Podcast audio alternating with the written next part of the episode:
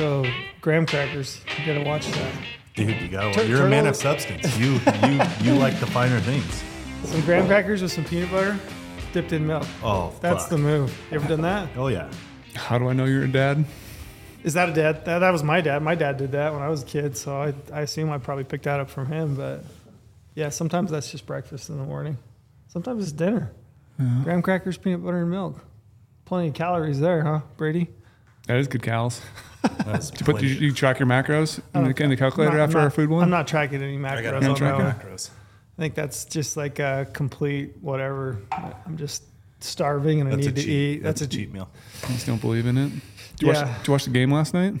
No, man. I was watching my kid play last night. Dude, my, the game last night was It awesome. was pretty. It was pretty good. my kid back had and a- forth. Yeah, my oldest kid had games in St. George, so I caught the last his last game last night, which was it was pretty rough. So you, so you watched it, Lorenzo, right? yeah. Oh yeah. Do you think that there wasn't as much hype after they won the finals? Like literally, like it didn't seem like a normal like NBA championship. Everyone's super jacked when the finals. Everyone's just like, yeah, we won. Yeah. Like, even like the locker room stuff. Like yeah, they were spraying the champagne and stuff like that. But like maybe the coverage was really weird this year. But it did not seem like I also a think. team won and everyone's so jacked on it. Yeah, I also think uh, the Joker and Murray. Yeah. like, they're just such calm, Calm people. Like, Yeah. I think that has a lot to do with it too. They're both so calm just in their day to day lives. Like, did you see the Joker this morning? I haven't Like, seen oh, anything. are you excited for the parade? This morning, he's the reporter is asking, "Oh, are you excited for the parade?" And he goes, "When is it?" When is it? Thursday morning. He goes, "No, I got to go home." so he's just going home. He's where's he from? Some uh, Serbia? Serbia. yeah, uh, Serbia. Is it Serbia? Yeah, it is Yeah. Serbia. Yeah, so he's Serbia. just he's going home. Yeah, That's- that's just all doesn't doesn't about. care. Wants to go see his family. Shout, shout out to Chris Neville though. He should have went to the game because he lives close by now. Yeah, why didn't he go? I don't know. What an idiot. I bet an you tickets were I, I, look, I looked at the ticket Oh. prices. How much? Uh, there were some for like right behind the basket that were like nine grand. I know the hockey. Even the even the upper deckers were like a thousand five hundred. yeah, like the hockey nosebleeds. tickets. The hockey tickets tonight, standing room only, is eight hundred bucks. Really? Yeah, Yeah, tonight's the big night, right? This will be Could be. the Vegas Knights will have won a Stanley Cup by the time this comes out. Wood. Let's knock on wood. Could be a big night. Man, Pretty man. cool to have a home game finish. Oh they're yeah, up, they're up It'd three one. I mean, Cinderella story. I remember the last time they got they were doing this, and Cody Bohr said, "Oh yeah, they're going to win it all." And then the la- next game they lost. So I Well, don't. we won the first game against uh, Capitals, and then we lost four straight in a row. And then they won the cup in Vegas. I was at the game, so I have seen the cup. It was just to the wrong team. to the wrong team. Yeah, and that was the first I watched year. Ovechkin get to raise the cup, though. I stayed and watched that. It was pretty cool. That was the very first year. That was a franchise, Yeah, right? very first year. What was the series that year? You remember? Four one. So we won. Four f- one opposite, Yeah, we won the first game at home. and then they won four straight. Uh, sorry, we won the first game there, and then they no, we won the first game at home, and then it went four in a row to the Capitals after that. So I feel pretty good. I mean, we're up three one. Yeah, we now. won the first game at home. We were the home team. We were the yeah. So we won the first game at home, and then we lost four straight. They swept us after that. Not this year though. Ovechkin was it, he was that guy's incredible. The the penalty, the uh, power play for them, it is literally automatic. Ovechkin's going to score. It's fucking automatic every time. I guarantee. It, it was unbelievable. It was unreal to watch that guy play. yeah, I, I was sitting up in uh, Montana at a bar watching that last game. I was just like blown away, like you're saying. Like they are so it, good. It was automatic. Yeah. Every time every time they'd go on a power play, it's like, all right, here we go. Ovechkin from the side. Yeah. I was even texting my brother. My brothers are, you know, live in Minnesota, big hockey fans. It's like, dude, you watching the game? He's like, yeah, man, this game is epic. And I'm like, dude, he's like, Vegas are so good. Yeah, Like, Vegas is like they're just so solid as a team. This will be Yeah, the man. second time they've played for a cup in five years. Six years. Six years. So it's the six years Mm-hmm. from an expansion team. yeah. It's pretty incredible. It's the most. Inc- I mean, statistically, it's, it's yeah, it's really incredible. I just wish we could. I wish we could grow some ice in this town. That'd be pretty sick. Then we can go play in some ponds. I guarantee they've got adult leagues here. We have two, but we only have two rinks. Two. Uh, Oh, really? public- Total? It's got to be so It's- expensive to have ice in this. There's town. got to be more. We have four now. No, do we have four? We only had two. Those are new then. Yeah, There's- so we have four now. That's how much it's grown. We There's have four got to be expansion in Vegas as far as people just like More in, in- interest in hockey, people playing hockey. Well, I can tell you, my, my be. kid is on the on the Little Knights can't uh, got you know Yeah. he's in that little deal, Yeah, like junior Knights. I- and it's incredible how serious it's gotten. There, there has to be. I mean, It's incredible. You see, guy, you see all the like the Instagram videos, like guys, you know, out on the strip in their Yeah. inlines. Yeah. Like, well, just shows you how to grow the game, right? So like all these, all these, they're all looking to grow the game, golf and basketball, and then you go worldwide and do this and do that. It just show we've seen it firsthand now. Like you bring hockey to the desert, it grows the the, game. desert. Yeah. it, it, gr- it absolutely grows the game. Everyone was wondering what the what the hell was going on when they brought a hockey team to Vegas. It does grow the game. There's no question. Yeah. You watch these kids now; it's unbelievable. yeah.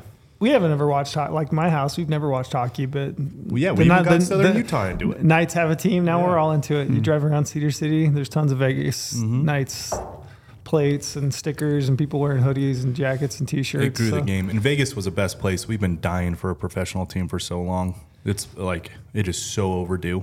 So I got to ask. I feel like hockey, and I don't know because I don't know that much about hockey, but I feel like I feel like the uh, like from team to team, it's not like obviously there's players that are more talented. Like basketball, you've got your superstars, right? And I assume in hockey you have superstars as well. Yeah. But it seems like there's more. There, there- there's a chance that some random team like Florida, right? Yeah. They were an eight seed. They come out of nowhere. Yeah. And I know Vegas was good this year, but like, is that case? Is that the case? Like, can is there like is there more evenness between hockey players in ho- in professional hockey? It is incredible how the worst team can be become the best team Yeah. so quickly and then the best team can become a worse team so quickly. It's not like, you just get the best player, No. and then you're automatically in. No. No. Hmm. Yeah, that's pretty cool. See, I like that about hockey. That's Yeah. really It is it's it is fun. Makes it really fun. makes it more fun because your team could make a run. Yeah. I mean and they it, they get hot going into the playoffs. Yeah. I mean they play every other day for the most part, like on average. Every other day. Really? Yes. So they you get they get super streaky. So like Florida was super streaky going into the playoffs, and then they just took over. How many games they play a season? Do you know? Just off the top- 82? Yeah. 82, yeah. God, I can't It's imagine lot. as, as physical as it is. I know. Yeah, it's pretty uh, physical. Almost basically every like three days, I guess, on average, but mostly like a lot of the time it's every other day. God, it seems like so physical Yeah. and just. I mean, they, they come in in shifts, right? They you've got lines. Is that what they call it? I don't know. lines, Four yeah. lines, They and got they, four they sub them out.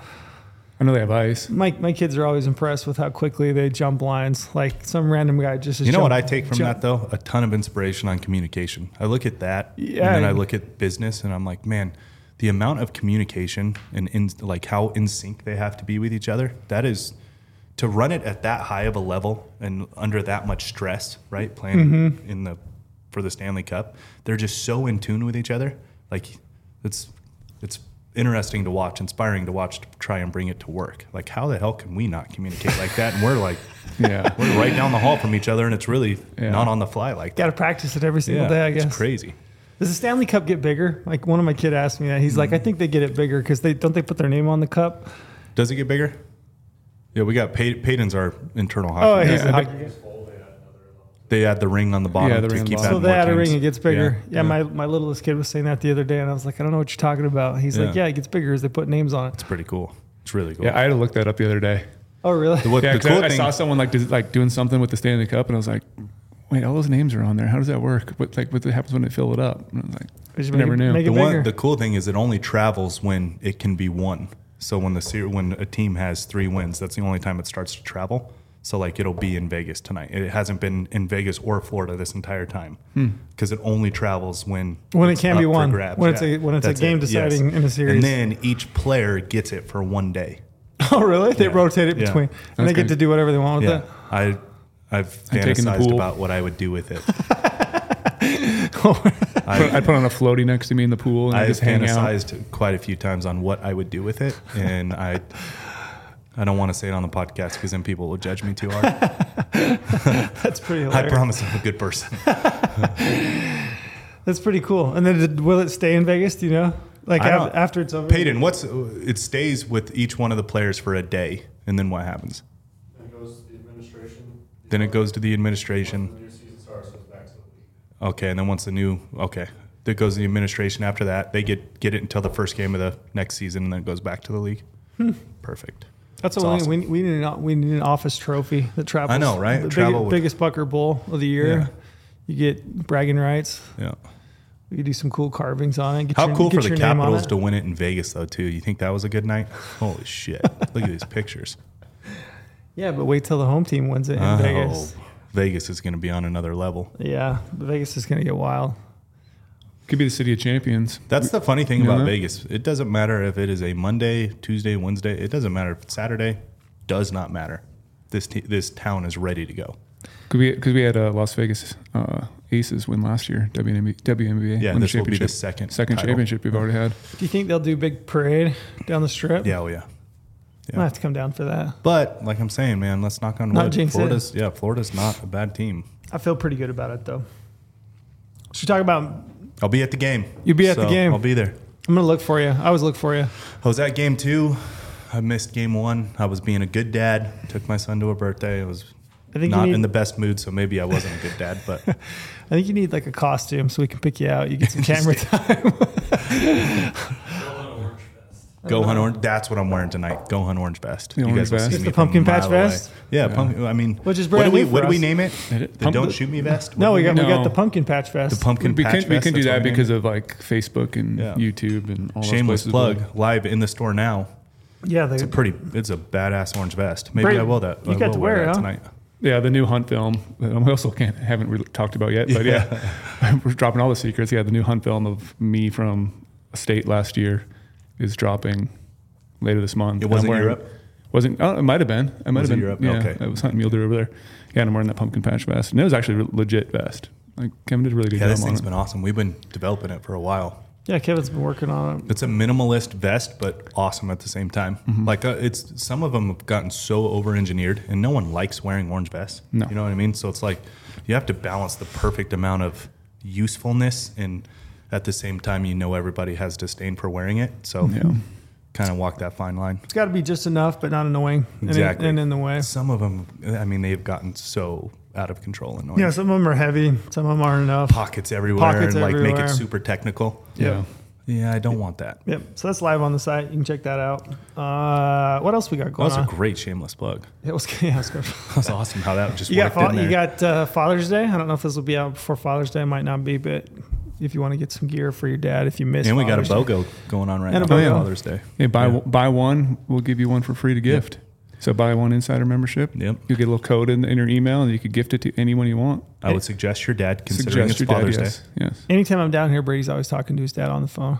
I talk to my dad a lot. I was Yeah. just, I actually just texted him earlier on the podcast. That's We're talking about right. He's, he's setting up my, uh, my. I got my brother, or he got my brother a, a Browning rifle. I just helped him on the on the hookup side of it for Christmas. Hey, there we So go. So we've been talk, talking about setup and getting it all dialed. And I'm gonna go back home and help him set it up. That's awesome. Oh, On he's Fourth- on Fourth of July. So. Always makes me feel guilty because Brady's on the phone with his dad all the time, and I'm like, man, I don't talk to my dad nearly as enough as I, sh- as I should. I live in the same I town. feel guilty. I live seven minutes away from my dad. His office is three minutes away from mine, and Brady talks to his dad more. You got Father's Day figured out already? No, I actually don't do a lot for Father's Day or Mother's Day because I don't want one of them to think I'm like doing something over the top for one for the other, and make my mom jealous, make my dad uh, jealous. Did you say your mom funny gets how that mad? Yeah, sometimes my mom sees like I talk to my dad all the time, or like when I'm dropping something on Facebook, and then she drops like this really long comment, like, "I we remember back in the day when I take you all to basketball practice. Your dad was busy. your, your dad your dad was busy, you know, s- s- working on his business and oh. and making it successful, and I'm doing all this stuff. I'm like, yeah, mom, I do remember. Like I think that you was should poke the oh, bear and like really go over that the was top freaking for yeah, Father's I that was freaking baller, mom. See, parents, it's a funny thing. And now Yeah. that now I'm in it with my wife, it's dude, it's real. When my son, like he, obviously he's a boy, so you know it's kind of a father son thing. And my wife's like, man, I, all I do is tote on him all day, and then he wants to be with you. I'm like, hey, that's the way it goes. Yeah. So so lately I've been noticing like if I call home, like this last weekend they're up at the cabin working on the whitetail property. So I talked to my dad for a while about something and I was like, all right, instantly hand the phone over to mom. Like I know I know like mom's in there in the room and knows I'm just calling dad talking about whitetail stuff or hunting things and I'm like, yeah, pass the phone over really quick so I can like Smart. smooth over both of them. I need to take some notes from you. That's very smart.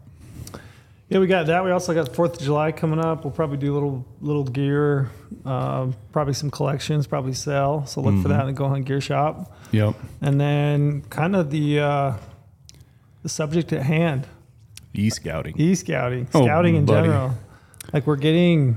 I was thinking today on the drive down. I'm like, man, we're into June, and usually like that Fourth of July weekend. That's the set off. I'm That's starting. the to- bomb. Yeah, I'm really starting to think like, man, Bucks and Bulls should be to a point where you can really start to You tell know what they are. exactly, Yeah, and I was Junior sent me a picture of a buck yesterday because he drew. Was he out? he finally drew his his tag. He's been chasing 19 points. He had. Yep. Drew his hometown tag. Obviously, it's a good one. And he sent me a picture of a buck yesterday. I'm like, holy shit. really. Yeah. Oh yeah. You know why that is? Water. Rain makes antlers. Rain. Good growth Rain though. makes huh? corn. Corn makes whiskey. whiskey makes the girls get a little frisky. Yeah, Brady, write that down. Shout out to uh, Luke Bryan. Shout out to Luke Bryan. Those are some. Did you know that off the top of your head that that was a Luke Bryan song? Yeah, bro. Are you a big co- Luke Bryan fan? No, I'm a big. I listen to country unless I go to the gym, and then it's you know rock. And, and You think Luke Bryan hunts? Yeah, oh, I think- yeah, he does. does. Yeah, he Yeah. for sure hunts. No kidding. He's got some epic celebrations after killing some deer. I don't know anything Epic about that guy other than he just constantly gets ripped on about his tight jeans, right? He's just tight. He's yeah. cool. He's really cool.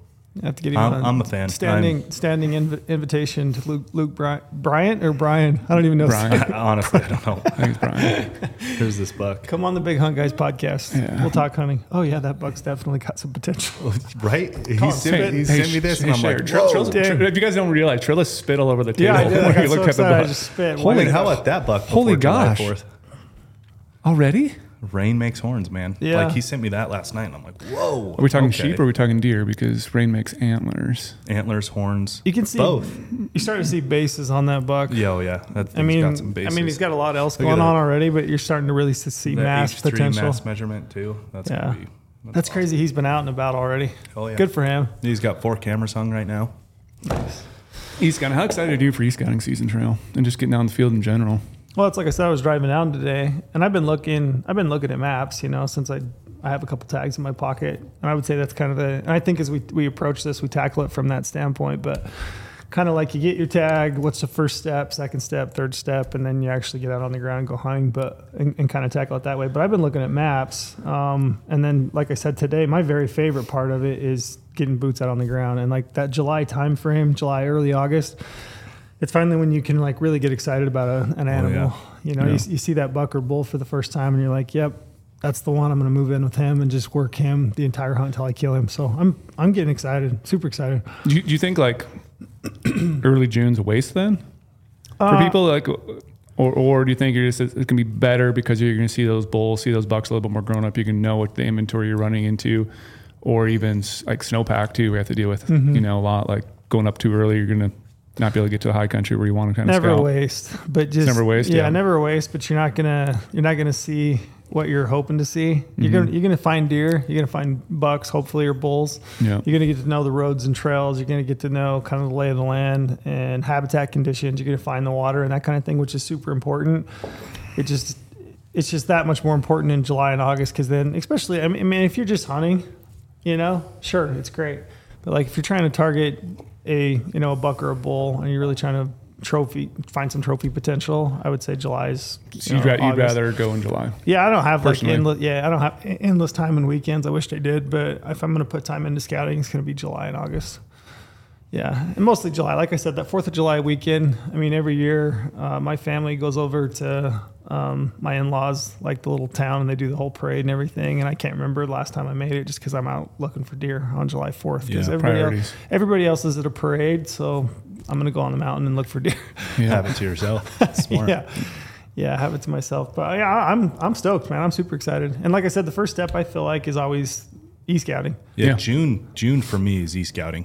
Yeah. Because like you said, July July is when you right now it's a lot of like Heat Junior found that buck, right? Yeah. I mean it's still you're you're holding on to hope that he's gonna finish the way he started, right? You still don't know. Come July fourth, you're gonna know frame, cheaters, Yeah. inlines, you're gonna know all that stuff to know exactly what's going on. The other thing about June is like you might find an animal and look at it and think, yeah, that that buck's got a ton of potential and maybe just doesn't finish off. Mm-hmm. Uh, or conversely, which I've had happen several times. I've seen a buck in June and Not thought much of it. thought not not a lot of it, Yeah. and then you know checked the camera and well when not, I had, not when I had my but limited August. entry tag in Utah, that's exactly what happened. Mm-hmm. I thought I had a buck, and then one of the bucks that came out of nowhere finished. Yeah, and I'm blew like, up. Okay, that's the one. Yeah. I always think that's interesting how an animal can kind of the rate of growth. Mm-hmm. And I know like where I'm from in southern Utah this year, I would expect them to finish pretty good. I mean, the feed was was good this spring from the winter, and then we've had we've had some rain, like afternoon thunderstorms, and you know if we get some continued rains through July, I I, I would anticipate they finish really good as well. But I, I'm I'm with you. That's always interesting to Yeah. me. I have a buck I killed. He's like a 182 inch buck. I shot with a muzzleloader. And I have trail camera pictures of that buck the end of June. So kind of that time frame, like we're creeping into July. I remember looking at it and thinking, yeah, he's probably going to be like 150, 160, just a nice four point, you know? And then uh, when it ended up killing that buck, uh, same buck, like that buck blew up. I Yeah. mean, he, he put on way more inches than I would have thought. So you never know. You never know, and that's that's it's fun when that happens. I mean, they're very similar to people, right? Showers or growers. some of them show early, and Which some one of are them you, grow Brady? late. Come on, Brady, let's get into this. Yeah, let's do it. Uh, but was- no, that's it happened to me, and it was it was awesome. It was it was like a last second switch. I mean, he just kept going right those three four days right before season, and then Yeah. I'm like, okay, this is this is the buck for sure. Isn't it fun? I There's thought no, I was after a different one the whole time. There's no better feeling than uh, putting glass to an animal that just gets you so excited. Mm. I don't know if there's a better. It's one of the best feelings ever. It. It's like when you put the time and effort in, you've done all the e-scouting, and then you actually get out, you get boots on the ground, and you put glass on an animal, and you've got a tag in your pocket. Like for me, that's so exciting. When you find the one, Yeah, You're yeah, and you're just- just, like, that's the one. I'm just Yeah. gonna hunt that buck or that Yeah. bull. Like there's that's such a good feeling. That's got me excited. Yeah, I'm willing to lose my job over this animal right here. Yeah. Like that's that kind of deal. Yeah, deer. I'm gonna I go home and tell my family. Yeah, like, hey, listen, Here's the thing: I'm probably not ever going to see a buck like this again Yeah. in my life. Like I'm just going to have to pour all my time and effort into Yeah. this one animal and and make it happen. Because if I don't, I'll regret it forever. it's a great feeling. Yeah, Mm, I want that to happen this year badly. yeah. Do you want to hit us with a promo before we dive into like the first part of this? Oh, let's do this. Let's do some promos. I know you like a promo. I do like some promos. Everyone likes a promo. And and I like them right now too because I love talking about everything that we offer. Like it is just it's an entire suite of research tools to help you get a tag in your pocket when you use Insider. Like mm-hmm. yeah, we talk about you know if you listen to the podcast last like four or five months. It was all about research applications. You know, draw odds, draw deadlines, and now we're moving into like we're talking about today, the e-scouting portion.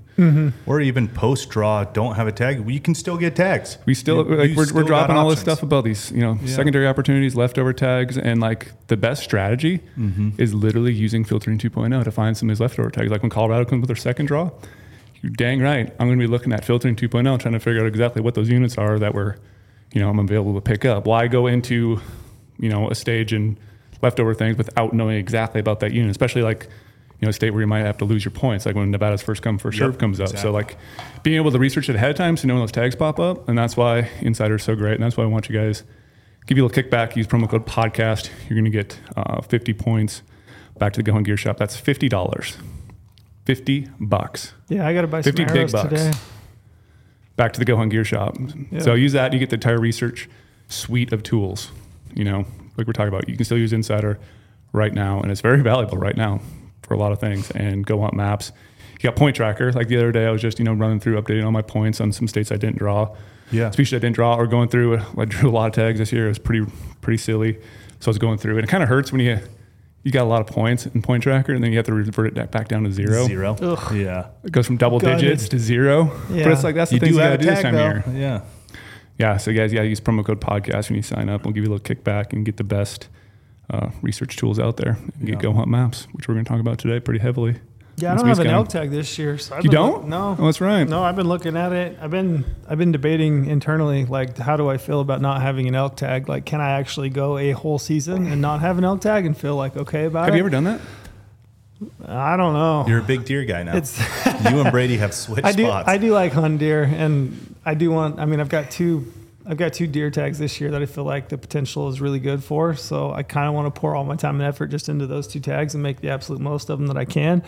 But then just the thought of not being out chasing elk with a bow and like hearing them bugle and like that whole cat and mouse game and calling and I- just I don't know how I feel about. I don't know if I can do it.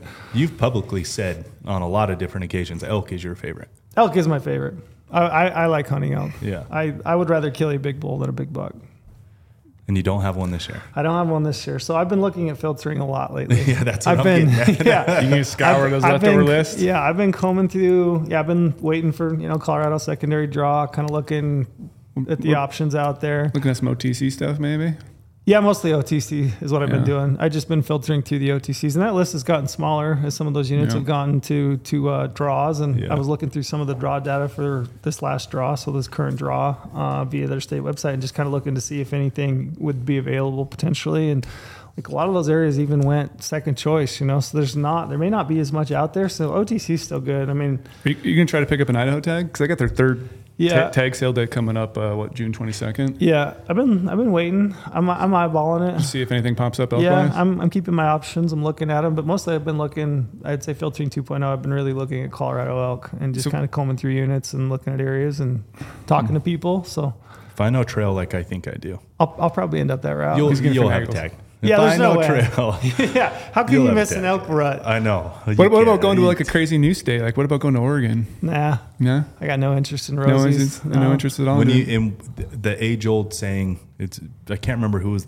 the first one to say it so I can give him credit but like you you only have so many That's- Septembers in your life. That's your what life I always say. I say that all the time. I was just about to say it actually. you only have you so only have- many Yeah, how can you not be out with a bow in your hand and hear an elk bugle and just eh, yeah. Brady? You, just, you need to come to the uh, the good side, you man. only have so many Novembers in your life. November's overrated. It's Uh, cold. yeah, it's great, just lovely. But yeah, I, I'm sure I'll have an elk tag. But I've been cruising. I've been and I've been using GOHUNT Maps a ton, just an absolute metric shit ton.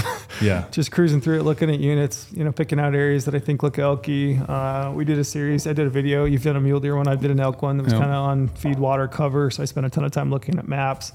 And yeah, I've been absolutely just pouring through maps and filtering and looking at harvest statistics and like like you said earlier, I mean all that's included in your GOHUNT Insider membership. And I've been using the product that I work for, which that's why we built it, right? Yeah. So I built it, We 'cause built it for 'cause we use it ourselves. daily. Built it for morons Thank- like me. Yeah. Good- Thank God there's a lot of people out there that want the same info, information as us so we can make a business out of it. But Yeah. Yeah. yeah, man, it's it's all we use. So yeah, I would say chances are probably still pretty good. I'll have an elk Oh tag yeah, at some yeah, point. I know you. Yeah, Would you give up on your deer tags for an elk tag? Eh, I don't think so. Yeah, I wouldn't either. No, Not- not I, I know the tags you have. We're not going to talk not about them. this year. But yeah, Yeah, one's just close to home. I've always said your best chance to kill a big buck, uh, regardless, is is a, a unit that's close to home. It's Yeah. like the more time, and like that's going to be the primary topic of the podcast is scouting. but there's guys who, like leading into that. People are not from that same area. This is why e scouting is going to be so valuable, though. Oh yeah. Mm-hmm. Yeah, Like I, th- I feel like you can still you Oh, can yeah. find a buck through e-scouting. You can kill a deer based on e-scouting efforts, but like you said, You- it's going to be way better. You can if definitely live kill there. a deer. I just think to target a big deer currently with like conditions across the West, I think that your chances of killing a truly big deer are pretty tough if you're not Yeah. out there all summer long You, looking at you it. need to be. Yeah. Not- It's not impossible. I mean, you go to a state like Colorado, you've killed some big deer that you maybe haven't put boots on the Never ground. put boots on the ground. So it's definitely possible. But like for elk hunting, I think you can absolutely go into a unit just because of the the dynamic of that animal. Yeah. You know, they move so much. Mm-hmm. I don't feel like it's nearly as uh, cons- you know as a constraint as it is like a big mule deer. So that's I- a good. That's a good point to bring up, though. That e-scouting is probably golden for elk, but it might be a little more difficult to target a, a bigger. Oh, I feel buck. great. I feel great about e scouting. Like For for elk? for elk, yeah, Yeah. I can do e scouting on a unit in Colorado. Have no plans whatsoever to set foot in that unit and still show up, even on an OTC unit, and know that I can find elk and hunt elk. Hundred percent. Whereas a mule deer, yeah, I like boots on the ground if I can. Yeah, I mean, but look, I'm born and raised in Nevada my whole life. Very few and far between hunting opportunities for me as a local here. Mm-hmm. I've had two deer tags my entire life in my home state. It's just it is what it is. So I'm always having to travel, right? Family, Mm-hmm. Yeah. business, all the. I don't have a lot of time through the summer.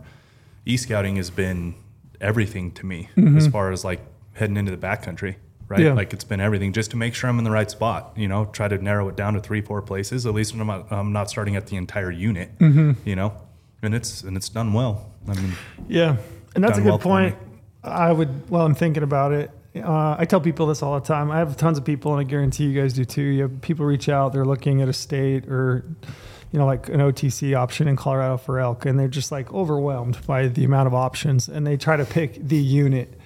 I always tell people, don't don't worry about picking the best unit. Just Yeah. just pick a unit. Pick a damn unit. big that's unit, got- and then find the and best then spots. and then in find the that best spots in that unit. Yeah. So that's a good point, and I would I would always pass that advice on. Just you know, pick a unit that kind of matches your style of hunting. If you want a backpack, pick a unit that's got some wilderness and some roadless country. You want to, you know, if you want to hunt close to the road, pick a unit that's got good elk numbers and you got a lot of good access. roads. You know, Yeah. and then Yeah. and then hunt it that way. But then really pick apart your maps and start to find those areas. E-scouting. But yeah, And I can tell you what I'm most excited about with e-scouting this year. yeah, let's have it. We finally have pulled off historical imagery in our e-scouting.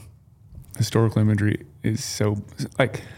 I want to swear right now because I'm really excited about it. Yeah. Do it. it is like do it, Brady. Just do it. We're Brady. over. How, I Just told, do it? I told Porter that because he always gets on me about. Uh, Like, but always- it's, it's legit how excited I am. he always gets on me, man. You cuss a lot. I'm like, I know, but when I'm excited, like you know, and that's what happens. And I'm genuinely excited, so I'm going to cuss on this podcast. Yeah. And I'm just letting you know right now. I think we're past happen. our time limit when it's not okay. Is Yeah. are, are we?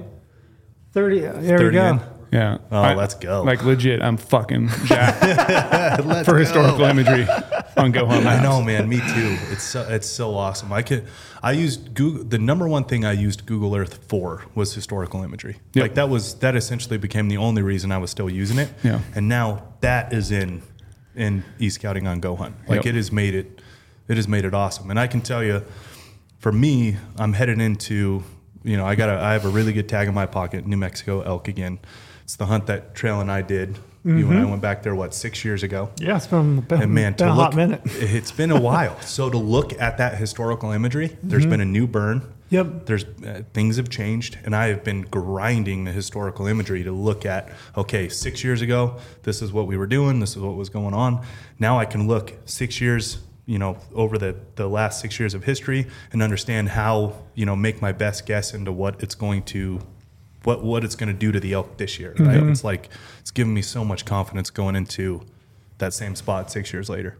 Yeah, it's so great. Like this is something I've been wanting for the longest time. And like you said, most hunters we, we know how Google Earth works. Yeah. We know the power of historical imagery, or if you don't, you know, we'll probably dive in here in a little bit and give some examples of what you can do. But like it's very similar setup to, you know, what you might have custom on or what you might have seen on Google Earth. You know, it has the same sliders type type stuff. So Mm-hmm.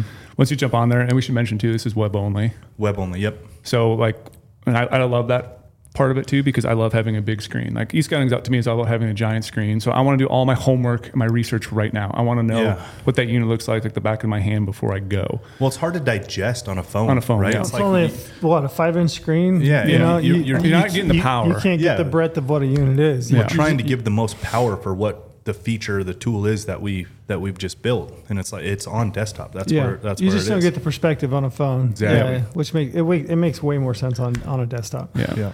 And so, uh, yeah. So what, basically, once you, once you click on GOHUNT Maps on the left, you have a little black toolbar. I believe it's the fourth button down on the left. There's like a little uh, little clock. little clock little thing, yeah, a little stopwatch looking thing. can turn back time. Yeah, turn, turn back Time oh, travel. Turn back time. Did Try- you want to? Did you want to sing a song right there? I know the I know the lyric went through your head. I'm Is not that a very Tina good, Turner? I'm not a Who very good that? singer. I don't do I can't karaoke. remember. I don't. Cher. If I could turn Is back time, I think it's Cher. I think it is Cher. God, I love Cher. Wow, you're dating yourself.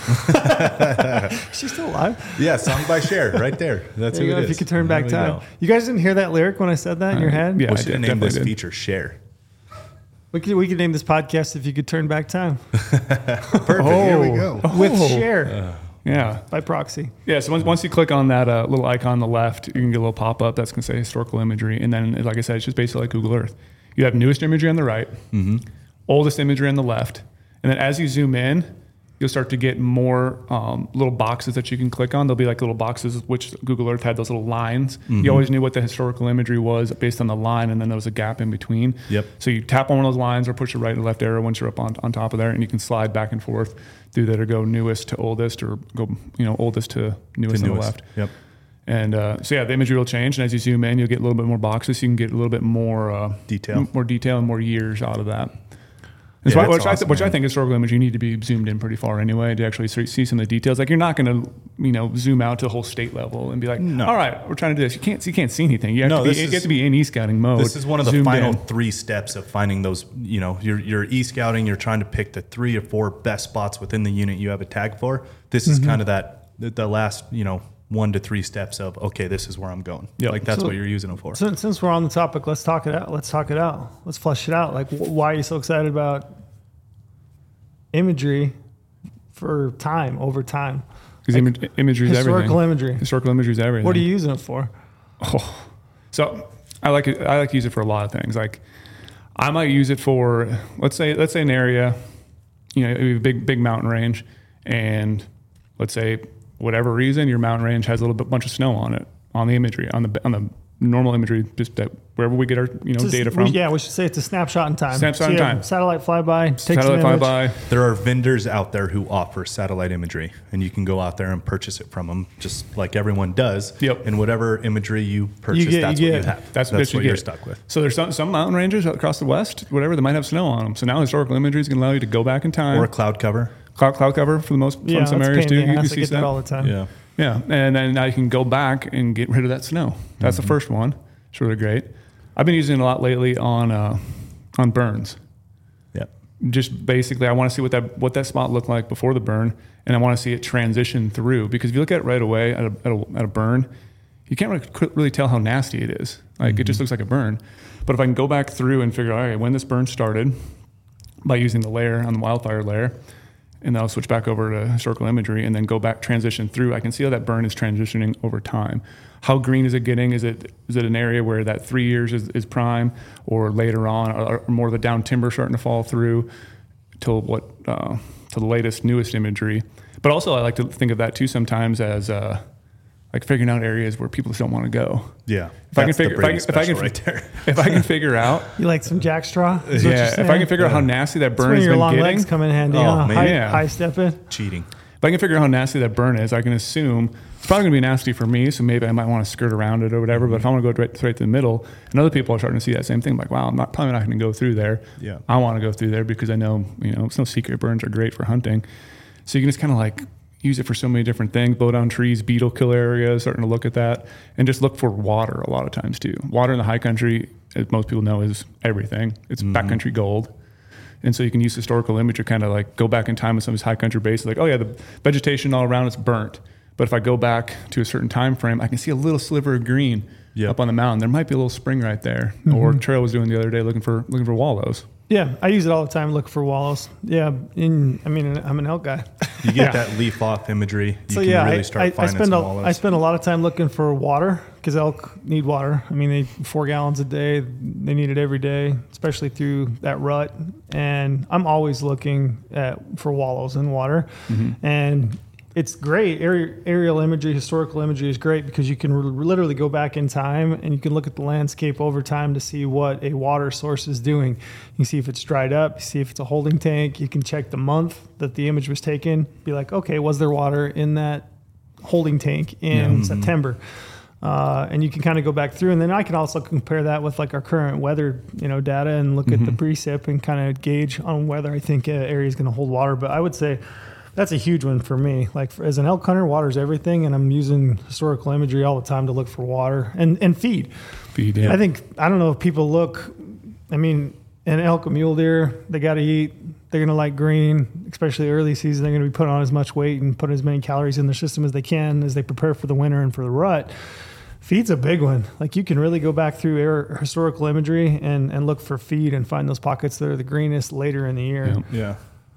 So I use it all the time. I can for tell you one of my favorite things for it. It's kind of like the my very last step, but like this elk hunt I'm going on, or the the unit I most primarily hunted in Utah was, was a burn unit as well. How long ago did that burn? When was that? That was Uh, 2015, 16? 16? Yeah, 16. I was gonna say sixteen. So a lot of the times in burn imagery, it's it's really hard to tell like the true burn and then the trees that are just burned but not killed. Mm-hmm. So like you can really follow up and see okay where are these these green timber patches when they liven back up post burn. Mm-hmm. Like if you can find that green timber patch, dark timber in the middle of a burn, mm-hmm. that's like I get super jacked up about that. You know what I mean? Yep. Like I remember in, in Utah in that burn, you can find these little slivers of, of live timber that made it through the burn somehow. Usually it's around water, obviously. Um, but they, they look burnt the, year it happens, but you start going forward two, three years and they green up like almost immediately. Mm-hmm. That dark timber in the middle of a burn see, has seemed to lead to a lot of elk for me. Yeah, we- finding a lot of elk. For We me. talk a lot about edge habitat. I know Brady does. I do. We talk about mosaics, and really historical imagery allows you to really evaluate a landscape for edge habitat. Yeah. hundred percent. You can overlay your burn layers, and then now you can move the you know the historical date. You can kind of slide back and forth and really start to evaluate, looking for edge habitat, looking Yeah. for mosaics. Yep. One one thing I that caught was a myself fancy way of saying what I was trying to. one thing I caught myself doing the other day too, because like you're like oh yeah, I just want no snow and anything, like I talked about earlier. But there's times on historical imagery I want a little bit of snow. Well, like this year, you're gonna you kind of want it to see it with some snow on there, Mm-hmm. right? Yeah. Like a year that had some snow, so you can understand which basins are holding and why and Yep. how But it all sits. e- even for some of these like later season hunts, so you know most of my mule deer hunts are October, or I try to get you know November mule deer tags. So if I can find some of those dates, sometimes they're in October, where I can see some of those leaves falling off, and I can see that uh, you know bucks for that most part they're in the thick timber. Yeah. But if I got a little dusting of snow on that imagery or whatever reason, and I can see through those trees that there's snow on the ground, I know like, wow, I might be able to actually glass through the trees from this glassing now because that you know historical imagery is kind of showing me that canopy's opened up enough where I could glass those bucks that might be bedded down in some of those areas. And another thing too, I was doing the other day, um, I was looking at trails, not like human trails. Deer trails. Deer trails. Yeah, you came into my office and showed me. I'm like, holy shit, that's you, you, brilliant. You, legit, as a, you go back in historical imagery, like the, just maybe the way the shadows lie in the imagery. Um, sometimes you can pick up a trail through a mountain, like a big scree field, for like you know guys who are maybe hunting sheep or goats or whatever. Or even like sometimes you can see like elk trails and deer trails up on the side of the mountain, just natural animals moving around. I'm like, all right, well that's pretty good. You might not be able to see it on the most recent date, but if you go back in time, just the way the camera angle is when it's taking the photo or the plane that's flying over, like you can be able to see all that stuff. yeah, he walked into my office yesterday and showed me. That's Yeah. something I had honestly hadn't thought of. Is like going to find those fine details like that. It was awesome. Yeah, you definitely It was very can. incredible. And even sometimes, like you go back in time, and for whatever reason, you know, like four or five years ago, maybe even seven years ago, like that satellite imagery is bonkers good, Yeah, it's just uh, like it's- crazy good. For whatever reason, like back in time, it was I would way love more to detailed. understand Yeah, the resolution so Why, why, better. why the resolution that time? Yeah, I use it a lot for antelope. Same thing, finding water. Oh, On yeah. water, huh? Yeah, you can go back through the historical imagery and check water holes, and you can really start to see like holding water, no water, water, holding water. You can compare that back, like I said, to the precip, and you can really gauge what water holes are going to hold water for antelope. Yep, Hmm. hundred Like percent. if you're scouting for antelope, I mean, same thing with elk. In a lot of ways, it's water's everything. I start with water; it's the first step I use. Very Yeah. first step. So- Yep. Yeah, I use it a lot for that. Um, I was going to ask you. Uh, I mean, historical imagery. How? I mean, this has been an ask for us forever, right?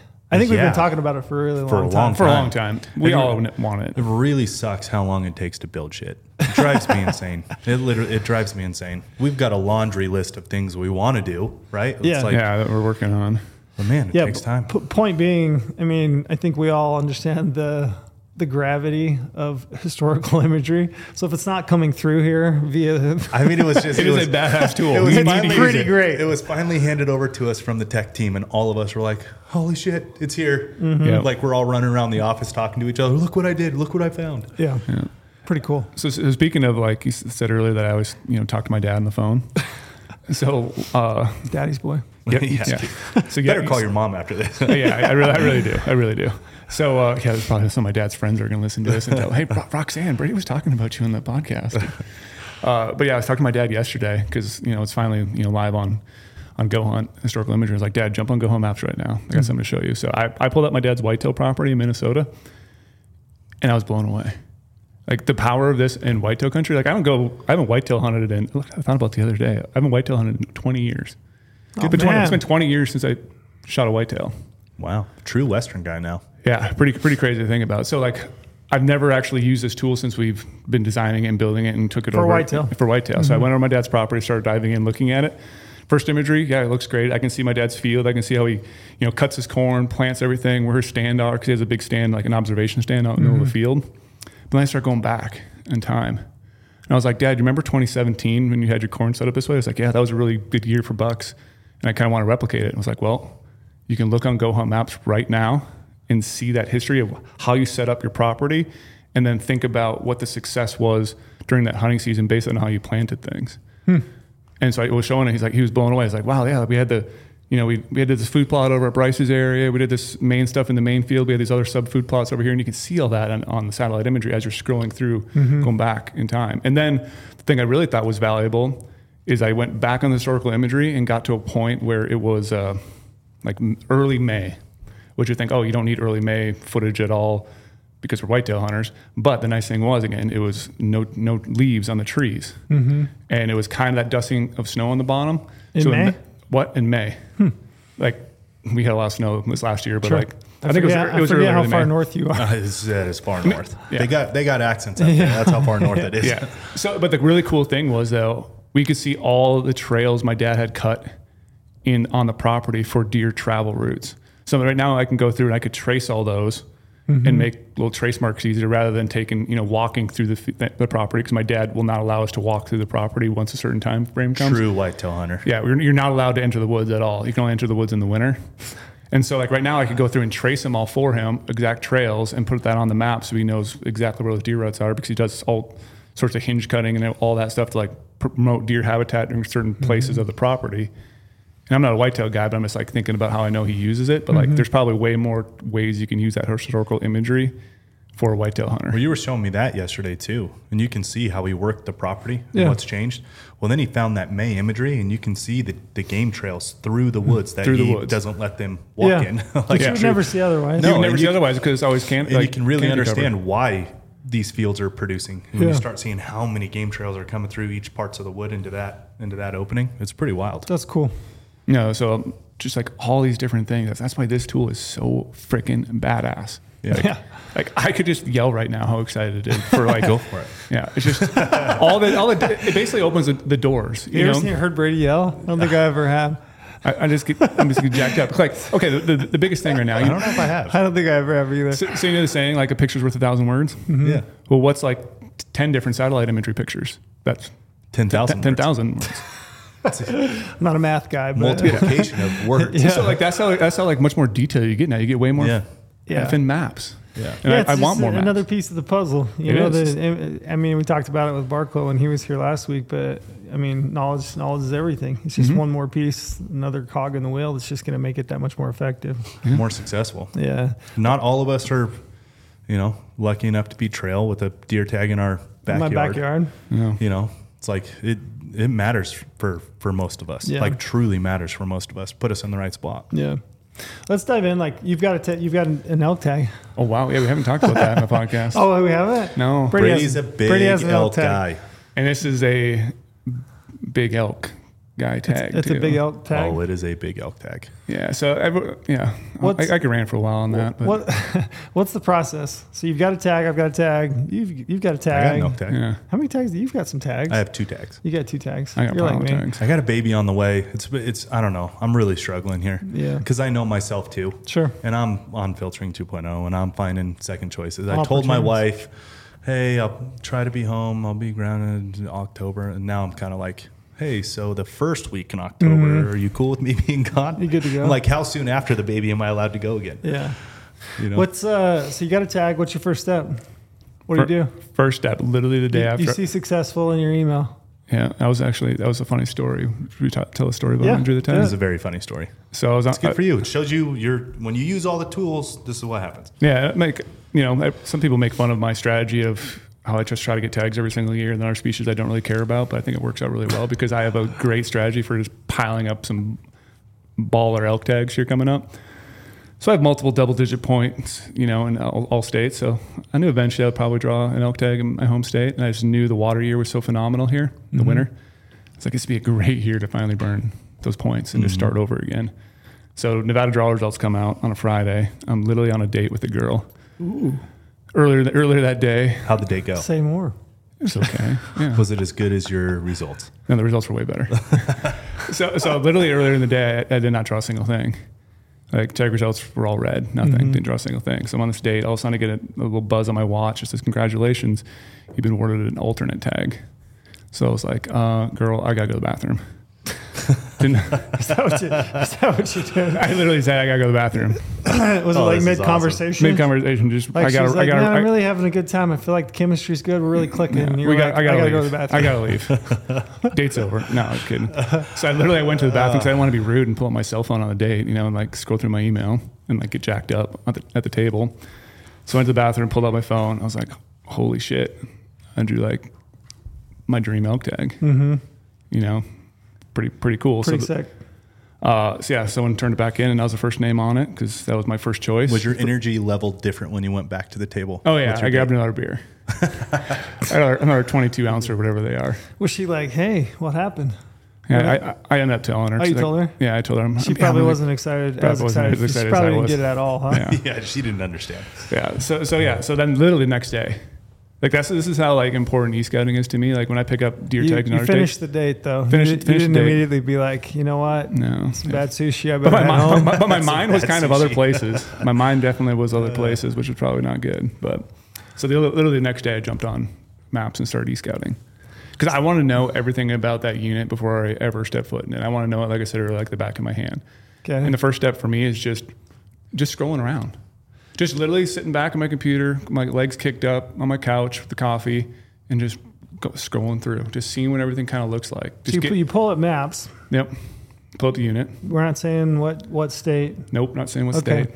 I, didn't think I, said. I think I said earlier, but So you over overlay the hunt units, which Yep. is a, a layer, right? Yep. And then what other layers are you looking at? Pretty quick, or are you not even looking at layers at this point? Well, a lot of times right now it's just unit boundary basically. I'll, I'll throw on roads and trails. I think roads and trails are very important to me Mm-hmm. because I want to get away from you know everyone knows I hate people, so I want to get away from people. Like I'll say it. You know, I don't like. Did you have a second I don't date like with humans. this girl? Say what? Did you have a second date with this girl? Did you just say, no, I, I, I mean I I hate sec- we, people? we, we didn't have a second date because of me. I just you should lead in with that. it. You're at an age right now. I feel like you can just be completely blunt and out Yeah. front. You're like, you so- know that's what? That's what's so great about I mine. just don't like people. we'll see how this goes, but I'm just gonna throw you that bone. Yeah, yeah. So literally, like roads and trails to me are important because it's, you know I want to know where other people might be. And there's not a lot of tags too. That's what's great about drawing. You know, one of these lifetime dream tags. There's not a lot of tags. But to me, it's still like try to get away from people. And even though you know I know I could kill some a bull close to the road, I still want an adventure out of it. I still want to go freaking struggle. I enjoy, really I enjoy that part. The roads and trails is probably one of the last layers I look at. Yeah, I agree. I, look at it right away. Yeah. Brady, yeah, I totally agree. First one I throw up different. is uh, Yeah, public- land, land boundaries. Yeah, so I, I pull up good. public, private. Well, the state I have is pretty much all all public, for a lot, a lot of things. so. Gotcha. Yeah, that's usually even even in that state. I have a tag in the same a similar state. but, I, but, but but like right away though, I just want to I just want to see what everything looks like. I'm literally like doing like a flyover. Mm-hmm. I'm literally just cruising around, looking at what the units are, looking at what the uh, you know the canyons might be, looking at all these finger ridges. You know, not really th- thinking too much about it besides for just assessing the situation, figuring out how big it is, figuring out how I can get up there. And like I said, then I might dive in and throw some public land layers on. Like, all right, that's confirmed public land. I'll tr- adjust the transparency down. Something, one thing I really love that we allow you to do. Yeah. Is I can crank the transparency up, see it really easy from zoomed out view, lower it down as I kind of get in there. Mm-hmm. And then I'm kind of just, you know, I'm I'm kind of blind when it comes to elk, so I need to lean on more experts like Trail and other people to find elk. But I know how to Well, find kind of like blind in real life though too. I, I am very blind. Yeah, if I took out my contacts right now, I would not know who You're any of you guys actually were. blind. I'm actually so like, almost legally blind. It's so crazy his eyesight. It's Yeah. it's wild. yeah, That's my why you should my- like hunting elk. They're very visible. very visible. I, I love glassing big school Yellow buses. school bus Yeah. on a hillside. So yeah, like after I started, you know, diving around, I was just kind of looking for some remote canyons that might have some, you know, habitat that I think I know, like a late later season bull might want to go into So because it's it's, a a, le- it's a oh. muzzleloader hunt. So it's a late season tag. Yeah, uh, so Well- late October. Okay. Yeah, So that's gonna that's kind of gonna, gonna determine your your scouting, your e scouting, is Yeah. the, ti- the timing of your tag and your species, right? yeah, because I know like they're not going to be in typical spots where they're going to be rutting. They might be coming down off that or Yeah. starting to bachelor up again, or you know, Starting to head into the more nasty stuff. yeah, nastier stuff. That's another good thing about historical imagery. I don't know we even specifically talked about, but if you got a late season elk tag, and I did a little video, I, I pulled out some statistic from a study that elk use a south facing slope two times more in the winter than they'll use a south facing slope in the summer. So they're they're using south facing slopes, and they're primarily because you get that solar radiation. Those slopes are bared off, and there's Yeah. feed on it, right? That's another great thing about historical imagery is you can go back through, and you know it's quite likely that you can find a image during that time frame when you've got a little bit of snow on the ground, and you can visually Yep. see where you're bared off slopes. I mean, Yeah, we've, we've got it's the huge. terrain analysis tool that we'll talk about, but you can see it. You can see what slopes are bare Mm-hmm. right off the gate. You're just like, yep, There we go. Po- possible. Yeah. And then what I like to do too, right when I'm doing this like flyover portion, like I'll start dropping some waypoints. Like I'll just drop it like You're dropping waypoints already. already. Yeah, like looks good. I want to I want to reference that so I don't forget about it later. Are you just dropping them on areas you think there might Ju- be just, elk? or just you look- areas where I might might think there's there's animals. Are Yeah, you for this using case. elk. polygon tool to circle Nope, that? not, not yet at all. You're Just, like, dropping just, points. just dropping it because like if you you know you're flying around, you're doing all this intimate work. Like I don't want to lose. I don't want to lose that time. And No it- intimate work with the date. Just you know, intimate Yeah. work with the I elk tag you got. I don't, I don't want to forget that I research like that I'm this doing. choice of words. yeah. Yeah, I always Uh. got some good ones. yeah, so I, I, it's, it's it's intimate to me. Like you are really one with the map. You're one with the train. You need to like, actually do everything possible to try to put your best foot forward. You're taking notes on it. is yeah, so you need doing. to take notes because if I if I casually go through it that day after, life hits. You know, I'm going to giving a bunch of seminars lately. I'm stressing all about those, like Mm-hmm. trying to prepare for it. Life hits. I can't do a lot of stuff all the time, or I have family stuff going on, or if you have kids, you know, like so that day, that first day you're looking at it, you still want to drop stuff so you remember it later. Like, oh yeah, that canyon looked really great, or that little area looked like oh thick nasty, like Mm-hmm. Yeah, I can see a big bull. You forget it. So I'm just starting to like drop a few waypoints up and down some areas. And then, then I'm kind of going back through there, um, maybe the next day or a couple days after, and starting to drop, you know, some glassing waypoints. Like, hey, this is a good potential spot. I might want to glass in the summer. Try to go up there because I am going to put boots in the ground in the summer, even though my hunt's not till later on. Like, I just want to know the roads, Mm-hmm. know the trails, know the access points, know towns, know where I can get gas, um, know potential my, my camping up there. So it's all this right now, just laying the groundwork and the foundation for what's to come. And that's why I think just running around the whole unit on my computer What other layers are you using? uh, I'm, I'm heavy in 3D maps, Okay. so mainly 3D. Like I said, I first turn roads and trails on. I'm going to turn, uh, you know, public private probably right after that, just really dive in. And then I'm then I'm turning uh, most, a lot of times just water. Water. Yeah, You're looking at water. yeah, because it's not, it's not like one of those migration hunts where I need to like oh I need to turn on some migration layers or anything like that. Mm-hmm. But you know, I just I just like the basics a lot of times for some of the stuff, like Gotcha. just this initial initial look through. the fundamentals. Mm-hmm. Yeah, I'm not. I'm not diving in yet, trying to find exact spots or anything like that. I'm just. I'm just cruising. Mm-hmm. I'm looking at timber. I'm looking at you know, like you said earlier, feed. I'm looking Throwing trying a to find. burn layer, see if there was something in Yep, there. burns are big. I love burns, so I'll definitely go to wildfires. Um, but I'm really just looking at habitat, and that's why I think it's great to have the historical imagery tool, Mm-hmm. especially as an elk hunter. Yeah. Like, I'm I'm kind of turning all of them as I go. So like I'll pull up the unit like you. I'll do a quick look over, just real quick. Usually my first layer is public private, and then I may leave that on or turn it off depending on what it looks like. If it's mostly public, I may just turn it off so that I can see the whole unit. Uh, and then I'm running down through things like fire. Usually fire is one of the first ones, and I love the fact that you can turn on your fire layers by year. By year, I'm, yeah. I'm probably going to turn on like the first five years first Yep. and just look at those. Uh, I really do like. I mean, I was looking down through our layers. You've got uh, species distribution. So a lot of these have got summer ranges, antelope concentration areas. You know, you've got winter range. So if you've got a tag like you, that's you know later in the season, so winter range tag, you can look at those for both you know mule deer, elk, even antelope. Yep. A lot of those are pretty damn accurate, depending on on the state and Oh, the available data. But like a state like Colorado or um, you know, what was I looking at the other day? I'm trying to remember what state. It might have been Colorado. I was probably looking at elk. Probably. if I know you the way probably I think looking I at do. elk. But you can throw in those like summer concentration areas Mm-hmm. and like very easily see where's your summer range, and then Yeah. you can turn on your winter ranges. You could turn on the migration corridors, and you're like putting the puzzle pieces together. You're like, okay, here's summer range, here's winter range, Yep. here's your migration corridors. Okay, this canyon ought to produce some damn elk. You know what I Yep. mean? It's it's pretty easy to, Mm-hmm. kind of put the puzzle pieces together. But I'm using those. I love the fact that we've got. Uh, what was the one I was just looking at here? You've got clear cuts, you've got grazing allotments. grazing allotments. Yeah, that's a Grazing good one. allotments is one, but like, there's this like whole suite of tools, and I typically like to turn on All of them right. a You're talking- shit ton of them But, you're, Yeah, but you're, right talking, you're, talking, you're going a shit ton of them early in the process. early, yeah, Okay. and then yeah, early, and then I'm addressing the transparencies, and what I'm looking for is like crossover.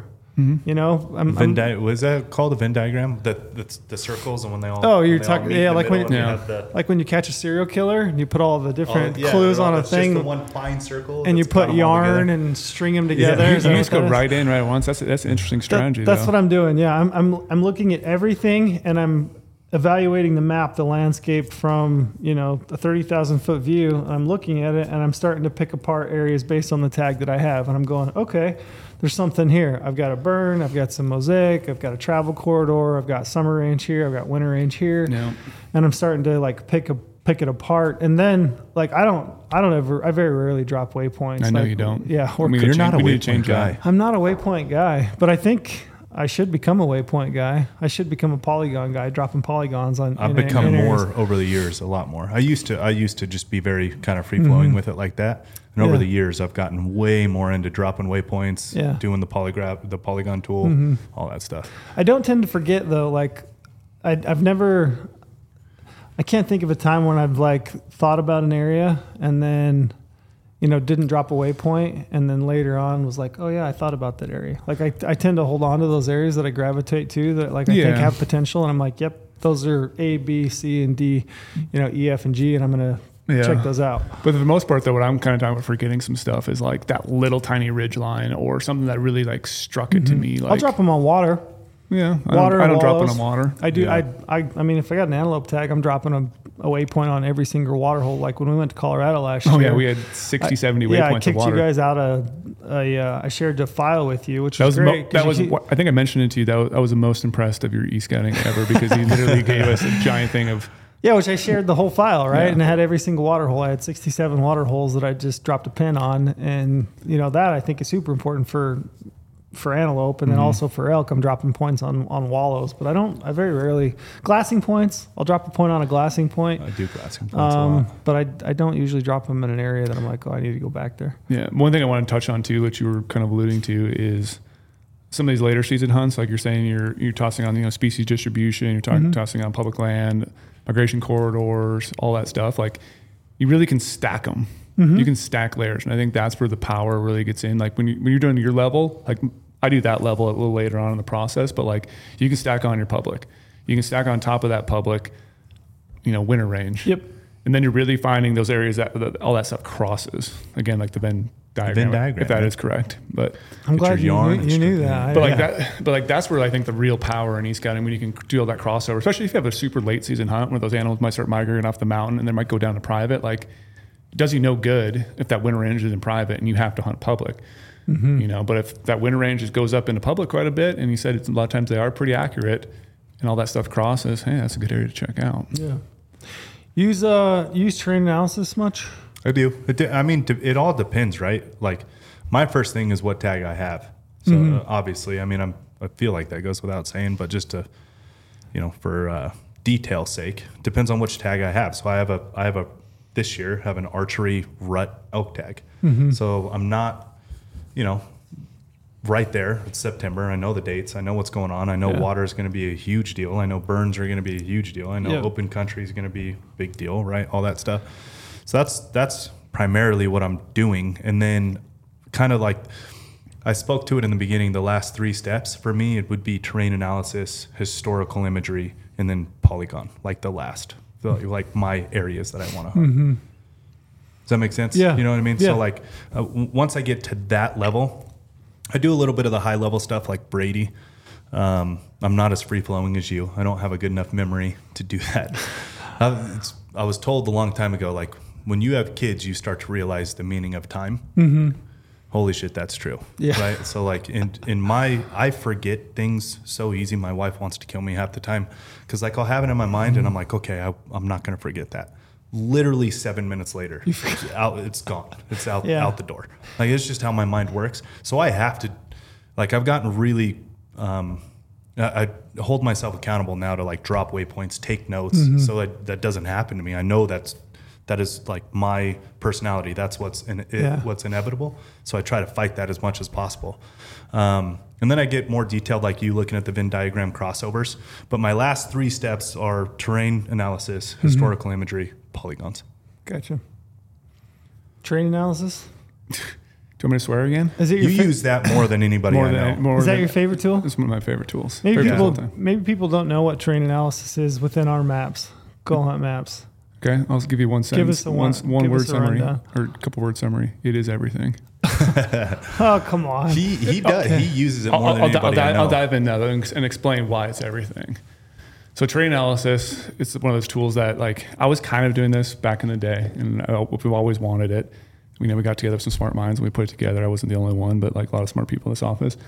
And what basically terrain analysis does is it's going to break down all an entire mountain. It could be coulee country, it could be flat country, whatever it may be. It's going to break down all that terrain for you in an easily digestible manner. So it's going to break apart by elevation. You can go from like I don't know, a couple hundred feet to like 14,400 feet. Mm-hmm. So as you're, you can have those sliders. So you can take the sliders and narrow that window down. So if you know you're hunting an area and you want to hunt, you know, high alpine mule deer or whatever, you could probably crank that to, you know, 9,000 to 13,000 feet, depending on where you're at. So now it's going to highlight that in color. So you can zoom out and actually see all those high elevation areas really easily in your unit based on your like kind of filtering. It's basically like a, like our insider filtering, mm-hmm. But on, on a map. And then you can go through and do slope. So that's gonna be the steepness of the terrain. So it's broken up into different um, steepness bands. Yeah, zero to five, five to 15, 15 to 25, 25, 35, 35 plus. Yep. And animals are using different uh, different slopes and different elevations at different time of year, and also different aspects at different time of year. So the third one is going to be aspects. So that's which way the mountain's facing, north, northeast, east, you know, all the way through the whole thing. And there's also a flats layer. Yeah. And the flats layer is really good for trying to find camping spots. Mm-hmm. So everyone knows when you're in the mountain, you're like, oh, it's raining out. I need to find a camping spot really quick. Shoot, everything's all nasty. Well, if you're done e e scouting like you should, you'd already had those flats marked down and potentially all the areas you're going to be going. Yeah, it's going to be a little bit different when you're in the field, but at least it gives you a really good idea Mm-hmm. where those flat layers are. So I use all these, the train analysis tool all the time. My biggest tip, like I always talk about quite a bit and do some articles on it. I don't really like to talk about it too much because it is so juicy, but I love, Trail wants me to give information more. Just give it Give all. it to Just the give people. it all. Give it to the people what they deserve. So Give yeah. Guys, use podcast promo code. You're gonna get this stuff. little, little shout out. So the I, I use it for kill location analysis. I think hmm. that's one of the biggest things, or also just collecting data on stuff you see in this see in the field. So I've analyzed over the years all my kill locations for all my animals. In you know like an October timeframe, for example, or in November, I'll group those in different buckets. So I'll take all those kill locations, I'll add them to a specific hunt folder, either in one state or multiple states. And what I can go through is then I'll start manipulating the train analysis tool to figure out, okay, what slope are those kills in that mm-hmm. spot? What elevation is in that? What's the aspect? All right. Now I'll take that information. I can write that in Hunt Planner on my little area of all my kill location analysis to start to develop a data set. You can extrapolate that out across the landscape. Yep. So then I'm looking at, all right, well, can I extrapolate that in the unit itself? I'm killing bucks in this terrain, in this unit, but is there other areas I haven't been to before? Because everyone knows I love going one more ridge and just going further and further and further, Or a different unit. or a different unit, or a different state. Mm-hmm. But then also, what I'm doing is starting to, to gather all that data, and as I hunt more, like yeah, you, if you have a sample size of one, it's you know not statistically significant. Mm-hmm. But as you keep hunting more and more and more, that data set's growing and growing and growing, and you get a better representation of exactly what you're looking at. Mm-hmm. So then I'll also look at the terrain behind those layers. That's where I'll take the transparency of, of terrain analysis. I'll start sliding it down. Is there trees? Is there a band of trees? Is there a rock cliff? Like what is holding those deer in those areas? And then I'll start scrolling around the unit with those exact criteria entered in terrain analysis. So it's going to highlight those areas of, you know, maybe it's 25 to 35 degrees, whatever aspect is or whatever elevation is. I'm hiding some things, but um, you know, we and- just agreed we were going to give the people what they and, want. and then I'll scroll around and start dropping waypoints on some areas that meet that exact criteria. Mm-hmm. And that'll give me a great starting point. Another great thing I do with train analysis tool is everyone knows I'm giant on waypoints. So every time I'm in the field, I see a deer, I mark it. Doe, buck. If I see an elk, I mark it. If I see a bear, whatever it is, I mark those animals. So that's like I'm trying to find out, find the pieces of the puzzle of why that animal is there at that exact period of time. Mm-hmm. Did, Not you- not just assuming the deer are going to be there. Why are they there then at that specific period of time? And are they going to still be there? I'm hunting in November. Why is that animal there at that period of time? Was it snowpack up on top that pushed them down to there? Is it hunting pressure? You're trying to just you know put together that piece of the puzzle again to try to like get an exact snapshot of that animal's life. So like every time I'm out there, I'm, I'm dropping waypoints. Let's say I want to go back to an area five years from now. I had marked. Well, I saw a shit ton of bulls in this spot. Well, I got them all marked from before, pull up my train analysis tool, start figuring out exactly what elevations they were at that time of year, at that specific day they were here. Maybe they'll be there again. You know, you can like what animals do is rooted on science for the most part. You know, you can just Oh, yeah. assume that animals are there, the herd's there, they're there for a reason. and I can extrapolate all that to find other hunting areas. And that's why the train analysis tool is so powerful to me. I can highlight, like maybe for my elk tag, would you suggest, you know, if I was going on an elk hunt, highlight a north facing slope? Try to get some water, try to get some bedding areas. I can start fi- figuring that out just by using um, that aspect Yeah. to do that. Or if I'm going on a spring bear hunt, spring bear hunt's over right now, you know, but like I could highlight some south facing slopes, really highlight exactly where that green grass might be. Let me let me ask you this though. So you left out some info, I think by design there. Would you you spoke to you know if it's one animal, two animals, it's not significant enough to like draw a conclusion off of. Yeah. Do you have a data set that is proven to be significant? Like it is it is proven to No, I don't know what the statistical significance would be. It's like when you do surveys, you have to be over a certain number, and it's just, but it's like I'm getting there. I'm definitely getting there. And then like too, like if You you, are noticing you're you're noticing, noticing, trends. I'm definitely noticing trends, Okay, and that's what that's that's, what all I'm looking at is like trying to figure out the trends. And like I'll take it for example, some of the stuff I've done, um, you know, with my family. We kill a lot of bucks on our family hunt every year, so I have way more data to go off there. And I was looking at that the other day before I gave that seminar at Sitka, um, and I'm just blown away about exactly where I'm killing these bucks in certain areas and certain definitely a terrain. trend. There's definitely a trend of where they're kind of hanging out. And sure, you could also say the flip side. Well, Brady, that's just where you're glassing more often, or that's just a That's where you're hunting? That's just where you're hunting. Mm-hmm. But also, like you know, you can't just say like once you look at all this data set, oh, yeah, I'm finding deer all the time on a west facing slope at this degrees of slope at this elevation. They're always going to be there. You can't just throw your eggs in one basket. You have to look at everything still, but it'll give you more data to lean on when you're doing e scouting, trying to find that terrain. Maybe it's just terrain that you're really good hunting. Like you really like glassing that certain direction Yeah. because, you know, for Yeah, that's the reason. thing. I mean, you grow up in certain areas, you hunt certain areas. I like sage and cedars, you know, and there's, Yeah. there's deer in sage and cedars, but I can use the same tools that you're using Yeah. for the same reason. You know, I, I, I can still extrapolate the exact same types of information just for a different area based on where I'm finding animals or where I'm killing animals. I mean, it's, Yeah. it's not like. I don't think what you're saying is it's not like it, it's a catch-all. Like just you have to work from your data set, and that you know people should hunt in those areas because that's where the deer are. There might be deer spread out, out across the landscape in a Oh, lot yeah. of ways, but A they're lot there. of ways. Regardless of where they are, they're there for a reason. for a reason. That's Yeah. what I Yeah. think the biggest thing is. Is animals are there on a specific days for a specific reason, and it's your job to figure out the why. If you can figure out the why, that's going to open up so much doors for all the other units you're hunting, all the other states you're hunting, and like start to And for- get Well, that data. And to your point too, like people saying, "Oh, that's just where you're hunting. That's just just where you like to hunt." Well, well, yeah, right. Great. Like every everybody High has five. a Yeah. preference of what they What they're they better wanna at. Mm-hmm. hunt, what they're best at. Why would you not want to find the areas and those that'll that'll play to your strengths? Why would you not want to find those areas 1st Right? Mm-hmm. Like that makes total sense to me. And of course, it's where you want to go. And then, and then now with historical imagery, I can start to go back and look at that historical imagery. What did that landscape look like when I hunted Yeah. it? What did that burn look like? Yeah. You know, it's no secret. Burns are really good for hunting animals. Yeah, for fo- I mean, for folks that don't have a robust data set like you do, that have spent a bunch of time on a landscape recording, you know, every buck or deer or bull or bear that they've seen or killed.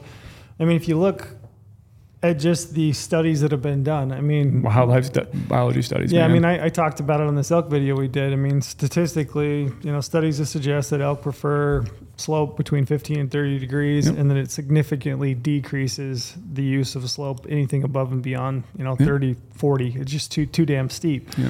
right? Same thing with uh, bedding cover. You know, that early season, summer through really the rut, and maybe even that time frame before snow flies bedding country. They're going to like north, northeast, fa- you know, facing slopes. They're going to like a canopy cover of 75 to 100 percent. Like, I mean, that that's just stuff that's out there. I mean, it, you, you can pull it up. You can watch my YouTube video that I did. You can watch the one that Brady did. You can pull the same kinds of information out of that. So you don't necessarily need the. the it helps. It helps. I agree. Ultimately, yeah, build your own set, and that's that's kick ass. I But mean, you and can- then you're also just confirming it too. Confirming Yeah. what you're Yeah, reading for sure. But like I said earlier, though, every a lot of this stuff is based on science, and everyone knows you know Trail and I have a big you know biology background, Not we- me. I wasn't smart enough. and, and we love this type of stuff. Like I that's think, I think I think you were smart enough. I think that's the point. I think the point is is you were smart enough not to go down that road. ah, well, maybe. But like, that's why I did an article. So I did an article uh, December of this last year. It's called uh, "Research Your Way to Big Bucks with a Tool You're Probably Not Using." Mm-hmm. And I was literally diving through how to find biology reports on the internet using you know Google Scholar. Yeah, and you can use that information in conjunction with train analysis. I'm with you. I mean, I think train analysis is probably one of the coolest tools that we've got, and Yeah. and I mean we keep adding tools to it to make it that much more effective. I mean, you talk historical imagery. We're all we're jacked about that. I mean, Yeah. use that in conjunction with the terrain analysis. You can now look at slopes. You can look at you know aspect of the Yeah. slope. I mean, it's just a, another tool. It's That's just, what I that's what I find myself doing is like I probably should use it to start with like you are. But once I find the areas that I like, that I'm comfortable, like I feel mm-hmm. confident going into, I find the areas that I like. I mm-hmm. like the glass. I like open country. I don't like deep dark timber. I mm-hmm. didn't grow up around it. It's not what I did as a kid. I mean, when I obviously if you got to do what you got to do when you get into certain situations, but I find those areas and then I use terrain analysis to like figure out logistically how I'm going to hunt that area, right? Mm-hmm. Yeah. Or on you can find new areas. animals. Yeah. I mean, if Um, you strike out, it's always good to have a backup plan. I mean, Yeah, you, for sure. You hunt the stuff that looks best, and then you, you go down to plan. You might end up plan D, F. C, yeah, F. Plan F and then finally get it done. F. Yeah. Yeah. And then so I, yeah, and then with historical imagery on top of on top of that has been that's awesome. Mm-hmm. So it sounds like I mean you have all the tools. We've, t- we've talked about a bunch. I don't know if we want to do you want to go too much deeper into like individual species and how you're using it, or do you want to dive into like you actually get out on the ground and like what what's your next step? Yeah, I Like, wanna- what's a scouting wanna- trip look like for you? Oh yeah, I'm, I'm kind of curious what your scouting trip's looking like for your deer this year. Like, what are you? What are you Mm-hmm. like? Trail is the king of boots on the ground scouting. Yeah, what are you trying to do? First thing Find you a get buck. Where do you start? though? Like you you live and die by on the boots. Yeah, boots on the ground scouting. Where do you start with that? I, I mean, I can look at maps till I'm blue in the face, and I do. I mean, a lot of, especially if I'm going to a new area, I'll spend you know a significant amount of time looking at e scouting and just picking out areas. And I typically have got, I would say, when when I've got a plan together to go out and I'm going to get boots on the ground, the, the things I'm looking for for pre scouting uh, is it pre scouting or just scouting? I think it's just scouting. Because if technically you're hunting, if you're not scouting, right? Yeah, you're, you're pre- scouting. what is pre? pre- I don't think pre-scouting? pre-scouting is a thing. I think it's just scouting. But so if I'm going out on a scouting mission, um, first and foremost, the thing that I'm thinking about is glassing because I think that's my primary tool to find an animal. So I want to have identified the areas that I want to scout, and then I want to have found the best glassing locations within those areas that I can cover. So I would say I'm dropping points on glassing, and that's like my my primary tool for finding animals is glassing points. I'm, I'm definitely going to have those identified. Uh, the other thing I would say when it comes to scouting is um, I want to make the most of my time when I actually get out on the ground. I want to be at my glassing point before light. I want to glass until maybe that 10, 30, 11 o'clock. And then I'm going to spend my afternoon hours, you know, either on an ATV or in my, my truck, my 4Runner, just cruising roads and just like looking at landscape and just like looking at the, just looking, just looking at the country. Like, what does it look like? Because it never looks the same as it does on a map. Like, even, even if I feel like I've done it due diligence, e scouting, it never looks the same. Not, not not exactly the same. It, it, it- I can get a good idea. Yeah. I can start to like recognize features and canyons, and you know, but it, just never looks the same. So you're covering country. I'm covering country during the middle of the day, and then evening, same thing. I'm going to be at a glassing point, probably an hour and a half, two hours before dark, and I'm going to be parked there behind a tripod glassing. But those are the like the, I make the most of my time. Yep, And you have to. morning and evening, Hike in the dark. midday, hike in the dark, which is another great thing about maps. I mean, that's that's a thing that didn't exist, you know, when I was a kid and growing up, is that you didn't have the ability and the confidence that you have now to hike out to a glassing point in the dark.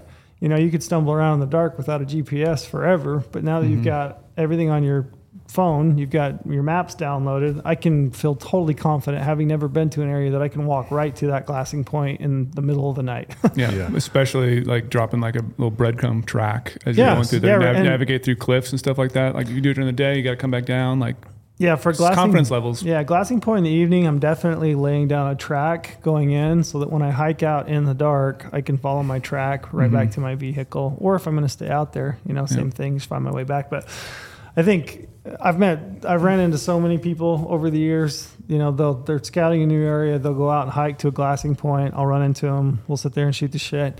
And you know, I'll 30 minutes before dark, they're like, "Well, I'm gonna, I'm gonna head back. You know, I'm gonna make it back to my vehicle." And they just want the, you know, the comp the confidence, safety the net. safety net, Yeah. yeah, Yeah. hiking back to their truck. Man, if you're if you're missing the last half hour of light, like you're missing it. You're missing ninety percent. Same It- thing in the morning. If you're not getting there until it's already Yeah. been light for a half an hour, you're poss- you're probably missing it. Yeah, Especially, the- especially for those big bucks, because a lot of them don't let the sun ever hit their back. The first half hour and the last half hour is ninety percent of activity. Yeah. and then you lose about you know a percent of every hour, Yeah. pre and post that. Yeah. So that's kind of what I'm doing. I'm I'm finding areas, I'm finding glassing points, and I'm hitting those glassing points hard. And I'm just putting all all my time behind. How far are you glassing from? Uh, you trying to stay out of the areas you think are holding deer? No, not necessarily. I mean, I, I try to pick areas where I can look over a lot of country. Uh, that's like my first step is I want to hit areas where I can look out over more country. So I might be looking a long ways, and then I would say on subsequent scouting trips, if I haven't find found a buck that I'm really interested in, then I'm gonna probably move into those like little pockets, Yeah. and I'm gonna be closer. But I'm gonna kind of save those because I want to I want to look at them. I want to kind of baby. So you're more more coming from the mindset of covering country with your eyes instead of just like not, For sure. not disturbing the animal itself. Yeah, I just want to find them in my binos. And then typically, if I can find an animal, I, I'm thinking back just like on some of the best bucks that I've killed, I've found them uh, from a distance. So, like, I'm looking a long ways and I'm looking at a buck and I'm like, yeah, that buck's going to be something special.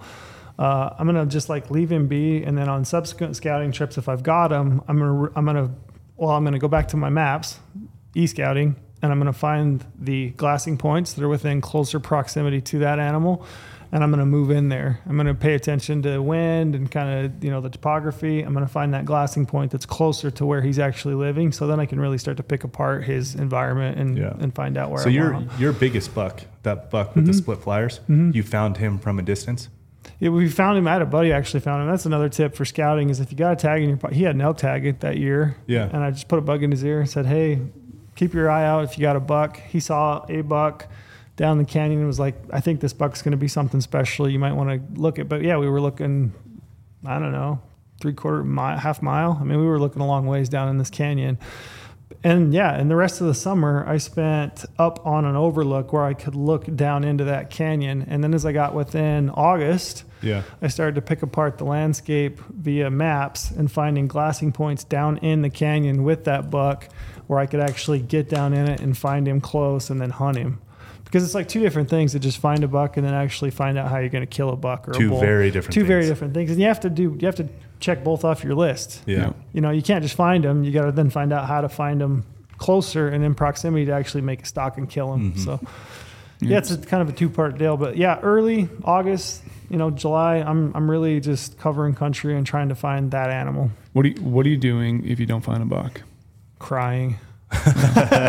like, you, like it, hap- it happens a lot. It happens to everyone. You put all this work e scouting. It looks great. The train looks awesome. You get out there, super jacked. Mm-hmm. Do two days of scouting and you don't find what you're looking for. Then what? Do you ever cross that area off, or do you just assume that that animal's just not there on that day? It was really hot out, or it was Yeah. whatever, and I there still could be potential. Yeah, I don't cross it off. Uh, if if I'm seeing other animals, you know, I'll kind of keep it in the back pocket. Uh, if I'm hunting or scouting an area and I'm not seeing a lot of animals at all, I won't completely check it off. But I'm probably not, you know, it's not my first to go back to. If I am seeing other deer, because I've definitely hunted bucks that I've not seen on scouting trips. I've hunted Yeah. bucks where you might see them one time, you might not see them again for another month. You know, even though I know full well they're there, and then I've killed them within hundred yards of where I saw them the first time. So I'm not crossing off my list, but I'm keeping track of like what other animals I am seeing. I'm keeping track of what the habitat looks like, what the water situation looks like. But like if I'm if I'm scouting an area and I'm like, man, that looks really good. It looks really elky, or it looks like it should hold a big buck. I just didn't see a buck that day. Uh, I'm not checking it off my list. I'm keeping it and I'm evaluating it based on what the habitat looks like because I I, th- I still think there's potential. There's a lot of time those bigger bucks don't ever let the sun hit them I know, Like I know. ever. ever, like never, Crazy. Like They're ever. scared of the sun. When they yeah when they get in their prime like that big prime and Mm-hmm. they quite they, they haven't hit the uh, kind of give up mentality where Mm-hmm. they're just so big and old they don't care anymore. Yeah, man, they are they are unbelievably strategic. Yeah. about just not being seen ever. To, I think to answer your question, um, if I don't find a buck that I'm after that I really want to hunt, uh, I'm probably going back to the areas that I think looked the best. look the buckiest. Yeah, they look the buckiest or the bulliest. Bulliest. Bulliest. Bull- They look Mm, we need to more. think of a new word for that one. I don't know what the Bulliest word is for that, but they look Buckiest kinda elky. I feel like Elky. Yeah, elky. that's- that they might more look more elky. elky. Yeah. So I'm, I'm, I'm using those. What, what are your thoughts on uh, summer scouting for a fall hunt, late fall hunt? Like, would you ever go to a state or even your home state, scout Mm-hmm. in the summer? Um, you know, the tags like in November. What do, you, what do you think you're looking for then? Are you are you as concerned about finding deer at that time of year when you know they might be a little bit lower, or are you just going in there just kind of learn the country, learn the glassing points, and just driving roads and just just seeing the unit? Like, what would be your strategy there? Yeah, I'm not looking for for. I'm from Southern Utah. For For For, instead of four. uh, I'm not looking for deer. Maybe there's some resident deer, you know, or a resident bull that might be a little bit out of his element, you know, and he might just hang out year round in, in some lower stuff. But I'm not necessarily looking for that animal. I think if it's a late season hunt, I'm mostly just looking roads, trails, glassing points. And again, I'm still looking for country that I think looks the best. yeah, Uh, and then I think I probably in those types of hunts, um, I'm gonna I'm gonna put my scouting days not midsummer. I'm gonna put my scouting days five days before the opener of my hunt because I want. what if you can't? just new job, new family. I don't know what you need, Yeah. but whatever you got to do, you got to get there a few days early to do some scouting, especially on a late season hunt. I feel like it pays dividends, but there's not as much you can do if your hunt is a late season hunt and you've got It's a little time hard- to scout in the summer. harder. It's definitely harder. So I would Yeah. prefer to put my scouting dates right before the hunt starts. Yep. But you can still go out there and learn, and I'm going to. I mean, the tag I've got is a late archery hunt. It's a November rut hunt with a bow. So those deer, they're probably not going to be down there where they're going to be now. Yeah. But I'm still wanting to know the roads, trails. I still want to see what the landscape looks landscape like if looks I like can. because you might be able to go out there and like oh that was a really great glassing spot Mm-hmm. and you might be higher because you, you're curious and want to see some deer but then you look way down below where that winter range stuff is And you're like okay there's some good spots to go to Yep. and then drive you know get down into the the winter range area and check that out Yeah, if you can. Yeah. And again, I, I think those late season hunts, in my opinion, I think, I think e scouting can become even that much more important. Yeah. If I'm honest, because I think it's easier to pick out. Porter's Porter's late season Nevada Bull was a was a great example of Yeah, that. Porter did an amazing job of the pre-season scouting. So Mm-hmm. he went up during the rut. Obviously, that's when you're going to lay eyes on the most Mm-hmm. bulls making noise or with cows. So he got a really good um, look at the inventory of like what does this year look like? What kind of bulls are here? What are my mm-hmm. expectations? Right? Like what should they be? He did a really good job of taking inventory of bulls, and we had a we had a great idea of like okay anything over this this number like that mm-hmm. is worth this tag this year. Yeah. they had so much inventory of bulls, Yep. so we felt comfortable there, and then you know, October, all of October, we basically just did e scouting constantly. It was mm-hmm. all about finding that late, where are they going to pull back off to? These canyons, that canyons, terrain analysis tool, aspects, all that stuff. And uh, yeah, we found we found the bull. I mean, he he and Brandon found the bull the first day they went scouting, like the bull we wanted to kill. I mean, it worked incredibly well. It was inventory of what to expect, and then e scouting on okay, here's where we think these bulls are going to pull off to based on where they're rutting. Yeah. And what do you know? First day we had them found up and Yeah. we killed it. I think maybe we skipped a step. No, I want to. I want you are from Southern Utah, Mm-hmm. and you say fur. You don't say seen and saw differently though. Like Oh Southern yeah, that Utah- one. That one was really. I, I wanted to yeah. jump in and say that, I but I don't want to. Yeah, yeah, that one's we, never gonna work for we me. We were out there and we seen two bulls. Yeah. we seen two bucks. I might say crick and fur, but What I'm, what is with the seen instead I, of saw? I got no clue. I was gonna that press one- you I'm drawing the line at seen. you can't. You, come on, you can't be saying that. We seen two bucks. yeah, I saw. I seen two. Yeah, seen and saw. I do know the difference between those. Yeah, okay, good. You are from Southern Utah. yeah, that's true. And I, yeah, born and raised. it's so, that's such a Um, weird Southern Utah. do you know where the thing. seesaw is Yeah, of course, of man. course, Teeter totter. Let's go back. I, I maybe we missed this. I don't know if we missed it or not. But what at what point does uh, d- calling a biologist, calling a game warden, calling a taxidermist that lives in the area, uh, hunt forums, uh, Google? What what point? Like what what does that play in your scouting regime? everyone knows my thoughts on some of this stuff but i'll go through it a little bit right now i have never once in my life called a biologist Why never not? once Why not? i don't know i just figured they don't want to be bugged because i don't want to be bugged I mean, there's something to be said. Yeah. I've done. I, Like- I've done it one time. like I don't ever lean on that, but I know when I'm talking to you, you know, it's a really good strategy. We've done some articles on it as well, but like to me, I just think that information they're giving is the same they're giving everyone else. Mm-hmm. So sure, it could it could open the doors if you've never been there before. It's a great, possibly a great starting point if you're just trying to find a animal. If you're not trying to find the biggest animal ever, you just want to go hunt and have fun. Sure, might be a great strategy, but to me, I'm just like, gosh, I don't know. I lean on friend networks a lot more. Mm-hmm. So for like this bull tag, you know, I'm very secretive of where I've drawn tags. and even this office, I said, there's a lot of people in here that don't know the exact unit, and I probably will never tell them. Mm-hmm. But like other people I know who, you know, I talk to a lot more. Like I've started to ask around, like trying to get some intel from friends who are willing to give it up because it is one of those, you know, more coveted tags. Like a coveted tag like this, if someone else drew it before and wanted to reach out and find Yeah, out they're out not going to draw it again. Yeah, I'm not going to draw it again. I would I would probably help them out a little bit easier Yeah. because it's such a coveted tag. Even if you wanted to blow up that unit, you couldn't. There's couldn't. not enough tags. yeah, Yeah, and so, and so like I've been leaning on some friends, some outfitters, you know, even how, talking to you know taxidermists is a great a great tip as well. Like they talk to a lot of hunters. You know, if you get friends with one, like they might be willing to you know share more information as long as you're sharing some more information too. I think it Mhm. can't be a one way street when you're trying to do a lot of stuff because you know, if you're just always the guy who's asking for information but you're never giving it, Yeah. what kind of person are you? Yeah. It's I've, I tell people to call a biologist. I tell them to call a game warden. Um, it's interesting that you don't at all. I never have. Yeah. I would think you would even just to the to the effect that whatever they told you, you just cross that off your list. Yeah, Not like to place go. Not Yeah, yeah, that's not, what I not use. to go there. Forums and all that stuff. Mm-hmm. That's that's what I use that for. To not go there. Yeah, I actually spend a lot of time. So if I draw a tag like I have, maps first step. Usually my second step, I would say, before I ever get a boot on the ground, is I do cruise. I just Google Google the Yeah. unit name. It'll pull up a whole bunch of different forums, whether it's you know Hunt Talk or Rock, Rokslide, Monster Muleys. Some of the best stuff's actually in Monster Muleys. A lot of it's dated. Yeah, really for- dated from stuff. The, There is some good from the late '90s and the early 2000s, but there's you have to read a lot of threads to go down through and there's i mean it's full of people saying hey you know welcome to the forum you're the first post you probably shouldn't post this you know Yeah. you should earn, Yeah, you- earn your like- keep or whatever but- Exactly. which i hate that but um yeah i mean every once in a while you'll find a nugget and sometimes it's just identifying an area like hey i hunted this two years ago you know you might want to check this area. And I, I copy and paste all those i put them in a document and i do check them out. Like I, you know maybe maybe it's false maybe it's not you know. I, usually i'll compare it back to my maps and my e-scouting that i've done on my own and see if it makes sense to me.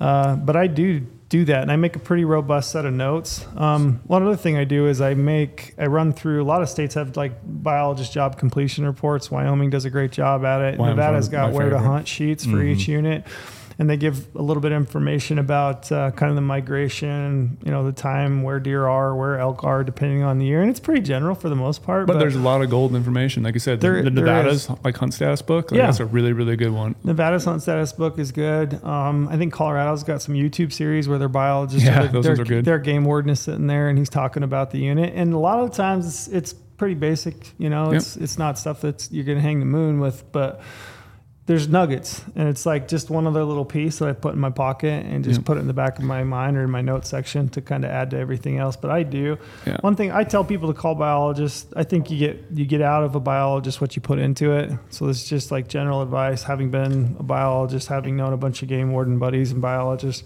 if you call those guys outright and you're just like, "Hey, where should I go hunting?" and have a tag, they're just going to give you some general areas. They're going to say, "Yeah, typically some elk and blah blah blah." Um, the more you prepared you can be going into that call, the more e-scouting you've done. You've picked out some ridges, some access, some roads, anything it is that you can give them to show that you've done it due diligence before you called them, the better they're going to be. It's kind of open the door to the conversation. Yep. Totally agree. Yeah. And if you got boots on the ground before you call them, even better, because you can start to really say, hey, I was out there on the unit last weekend. I was up on this road and this peak, glassed into this drainage. You know, I was kind of thinking about hunting it. What do you think? And usually they'll say, yeah, it's a great option, or no, have you thought about, Yeah. you know, X, Y, or Z? Um, I think it's a good tool. I think I don't think it's. I'm like you. I think they give a lot of general information gen, generally, and they talk to a ton of people, so Yeah. they're typically giving the same type of information. A lot of biologists, I think they know their unit. They may not have hunted their unit, and they may not really even be a die-hard hunter. A But, lot, then, of, but a they lot might of them know where, aren't. they but might know where should- they've seen pressure too. Like, oh yeah, Yeah. this trailhead has you know 15 vehicles in it the first week. Of the Yeah, season. and that's a great question to ask. That's like I said, the more drilled down and specific you can be with your questions to a biologist, the better information you're going to get out of it. Yeah, and to you saying that, like, not everyone is fortunate enough to have the hunting networks like we have, right? We've Mm-hmm. all grown up doing it. We're in the business. Like, our network is, it, it honestly is unfair to, to most people, right? But the, the one outlet that they have is the biologist and Mm-hmm. the wardens. I had a very good experience before a GOHUNT. You know, I was one of the lucky assholes that drew a desert bighorn sheep tag in New Mexico. Mm-hmm. And I had never hunted outside of Nevada, Utah, Colorado. Like I had no network down there. I didn't know anyone.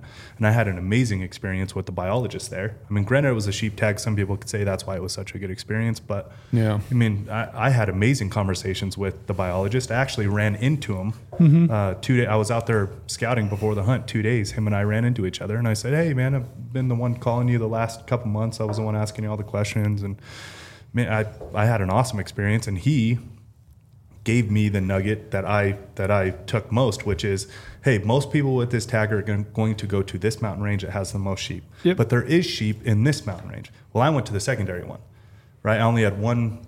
I only had one friend helping me. Um, you know, on- on a sheep hunt, that's not really the best outcome. Is when you only have two sets of eyeballs, especially desert sheep. So I'm like, man, if that's where everyone's going to be, I don't want to. I don't want to deal with that and compete. They're going to have 15 people out there with each one of them, hmm. right? They're probably going to have guides with them, all this stuff. Like, I'm going to go to the secondary spot that he told me. And then I asked him one more question. I said, hey, I'm having a hard time finding these sheep on the south side of the mountain. It's like, okay, when there's lions on there, they're going to push to the north. That's where all the cliffs are. Hmm. And we have a real bad lion problem in there. So that could be what's going on. Well, I went to the north side of the mountain, turned up the band of rams, and shot my ram out of it. Right. It's like he, it was the whole way through. He he set that hunt up for me, and like it was it was awesome. Yeah. That's before I had a network, so that's what I had to do. Mm-hmm. Can, can I do a shameless plug? Yeah, Sure. I got some shameless plugs. So one of the things too that, like we, you're talking about dropping notes and stuff like that, and that's mm-hmm. why like when whenever you're talking to a friend or a biologist or a game warden or whatever, like this is where like utilizing Hunt Planner and having your little hunt and dropping the notes in there is key. Even on forums, I've dropped links Hunt, hunt planner Yeah. in your insider account. in the insider account. Yeah. So I, I, will take clear. literally links from forums, links from other sources of the internet. Li- I'll drop PDF links to like that Nevada Hunt Stats book or whatever I'm looking at, you know, Mm-hmm. for that state and drop it in there. That way it's all saved in one central location.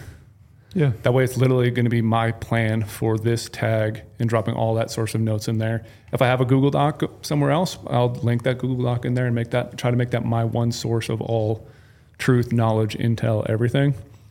Then on the same topic too of like gaining intel of units, unit profiles on your insider account. Yeah. Once you once you start reading through a unit profile and getting the synopsis of what's in the unit, the terrain, you know, some general access information, you know, it's not hot spotting anything, but just looking through all that and looking through the data, looking through how many hunters are surveyed in that unit, and then dropping down Mm-hmm. and checking out the comments. Yeah, that's what I was going to say. Yeah. The comment section of it. Comment section is where you can find a lot of gold, and a lot of guys aren't, you know, not going to give out information for you on, even though it's insider and you know everyone's paying for it. You're not going to drop every little nugget, but they might say just something little small that like ticks you off, like, oh, I didn't think about that little area. or you can comment to them and say, hey, yeah. if you're willing to chit chat with me about your Yeah. hunt, yeah. can I reach out to you? Yep, or what I've that a seen lot. quite a few times is, you know, somebody was lucky enough to draw the tag. Two years later, they're like, you know, they're not going to have the tag again for a Yeah. very long Mm-hmm. time, if ever. Man, I would love to go with you. I loved hunting that so much. Like, I'll meet Mm-hmm. you out there. I'll go with you. It's, I've Yep. seen that happen quite a bit on Insider, which is Yeah. really cool. To Yeah, it's really cool, like the level of you know friendliness Yeah. that our insiders have and willing to give information, Yeah. especially on those tags that are coveted. You know, you're probably going to get that a lot more on coveted tags. Of course. If you're like, oh yeah, I'm going to you know Montana hunting general general elk, you know, give me give me your spot right now. Yeah, no Like- one's going to jump on there and say, "Hey, come with me. I'll show you all the spots." Yeah, like that's going to be a little bit harder, but like the coveted tags probably, but you can still probably gain some intel. You ever you ever slide into somebody's DMs? Oh yeah. Didn't he? Oh yeah. Not Yeah. what you're thinking.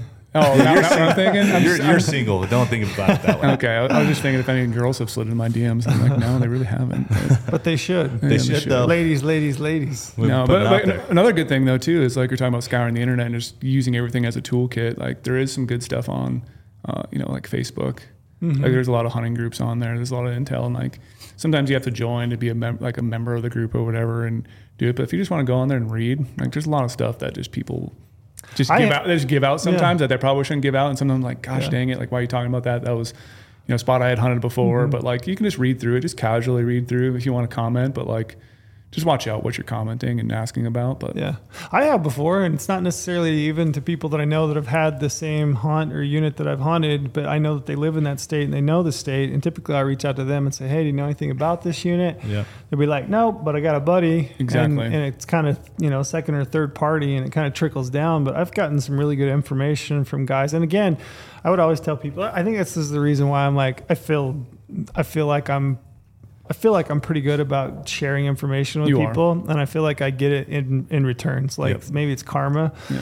Um, When I was at this Sitka seminar, there was Mm-hmm. a guy who was there as an insider. He's like, "Oh yeah, I talked to Trail quite a bit." oh, really? Like he even com- I can't remember what his name is. I feel horrible, but like Yeah. he commented that he's talked to you before. That about is karma. spots. I try to do the same. I don't have nearly as much knowledge as you do throughout the West, but like I, I try to do the same, and it does feel like karma that it returns. yeah, yeah. I just you know I hope that it comes back right if I give Yeah. some out. And again, I try to you know some stuff general season deer unit. I try That's to kind of hold my own little pockets of, as close as I can. I'm still not very good at it, but like you know I, I feel like you give and you receive. You know, Yeah.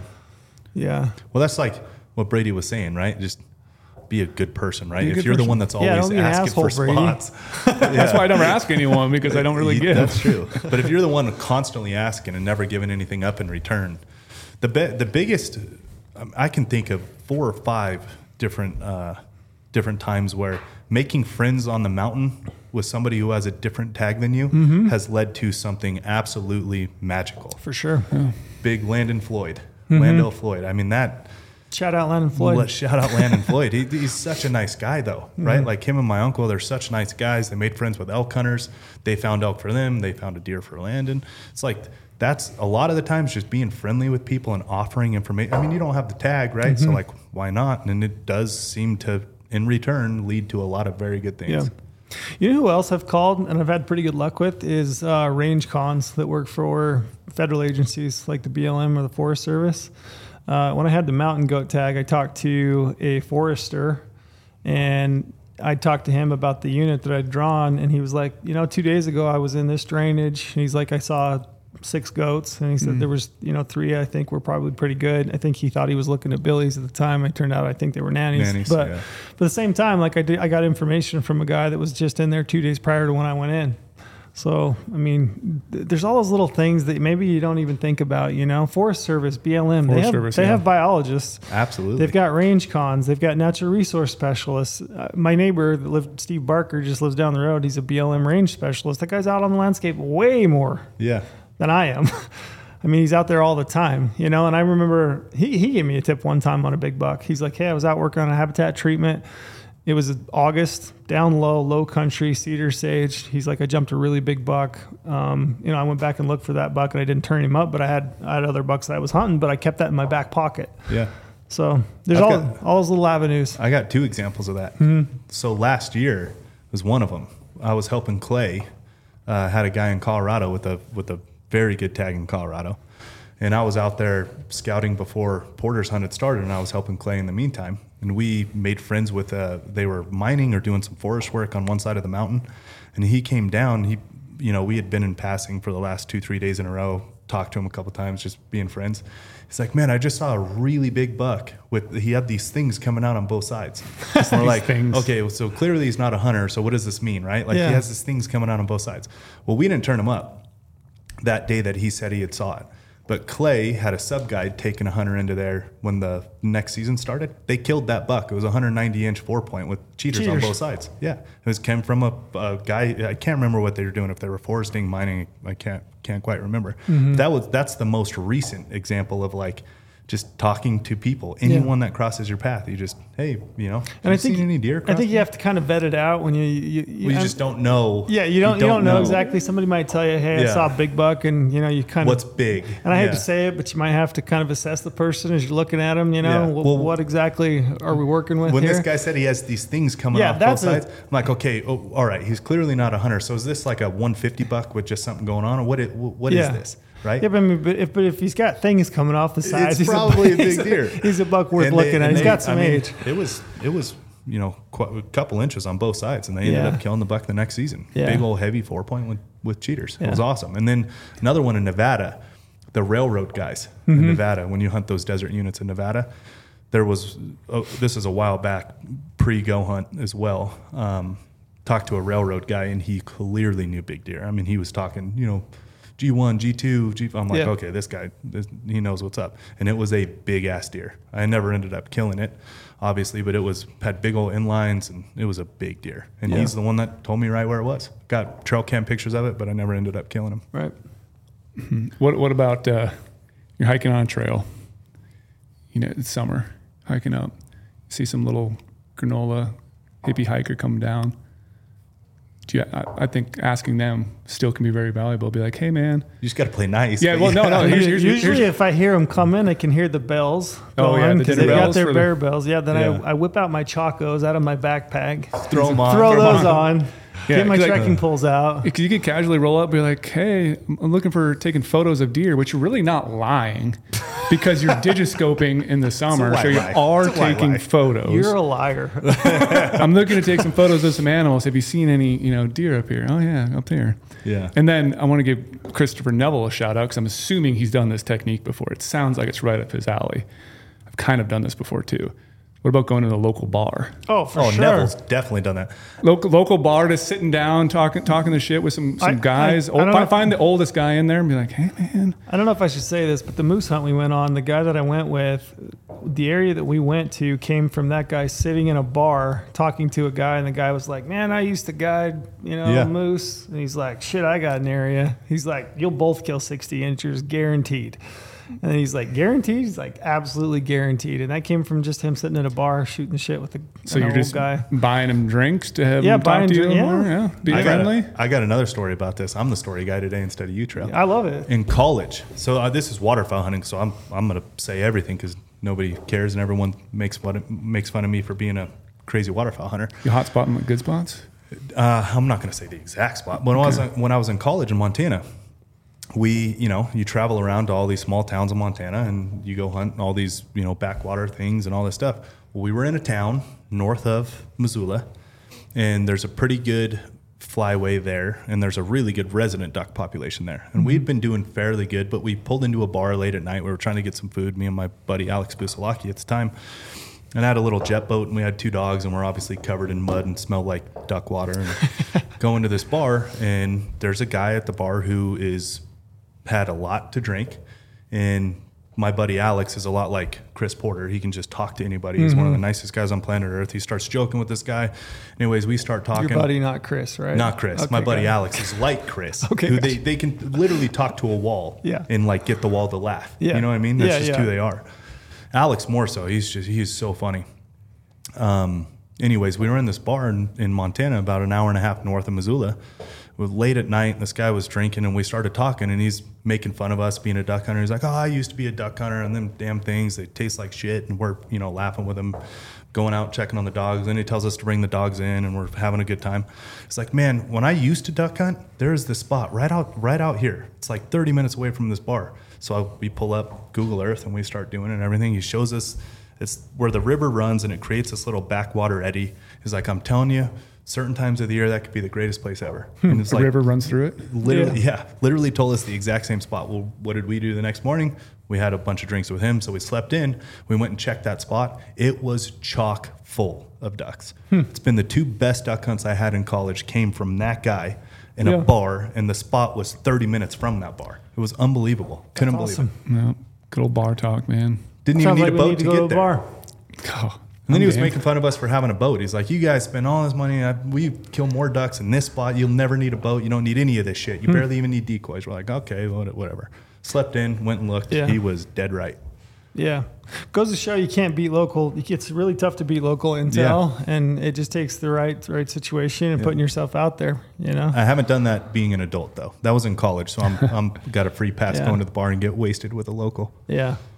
You ready to switch gears and talk about just tips and tactics? Anything that you got for scouting? Any kind of glassing techniques? Any kind of equipment that you think you absolutely have to have for your scouting missions? Yeah, I'm, I'm game. You want to do that? What do you What do you got? Any tips or tricks? Gear. Gear, What's your, what's your go to? big glass. Big. Yeah. Just it's it's literally one of those things where big glass to me is so key to what I do, and it's mainly because of again we're getting back to like how I hunt and how I do things. Like mm-hmm. I wanted long distance glass, like you were saying in summer scouting. Mm-hmm. I love either pulling off on the side of the road, not throwing all my eggs in one basket, but like backpacking in somewhere really far. I can probably do a lot of scouting from a long distance away. Throw my BTX in the 115 Yeah. and just scour.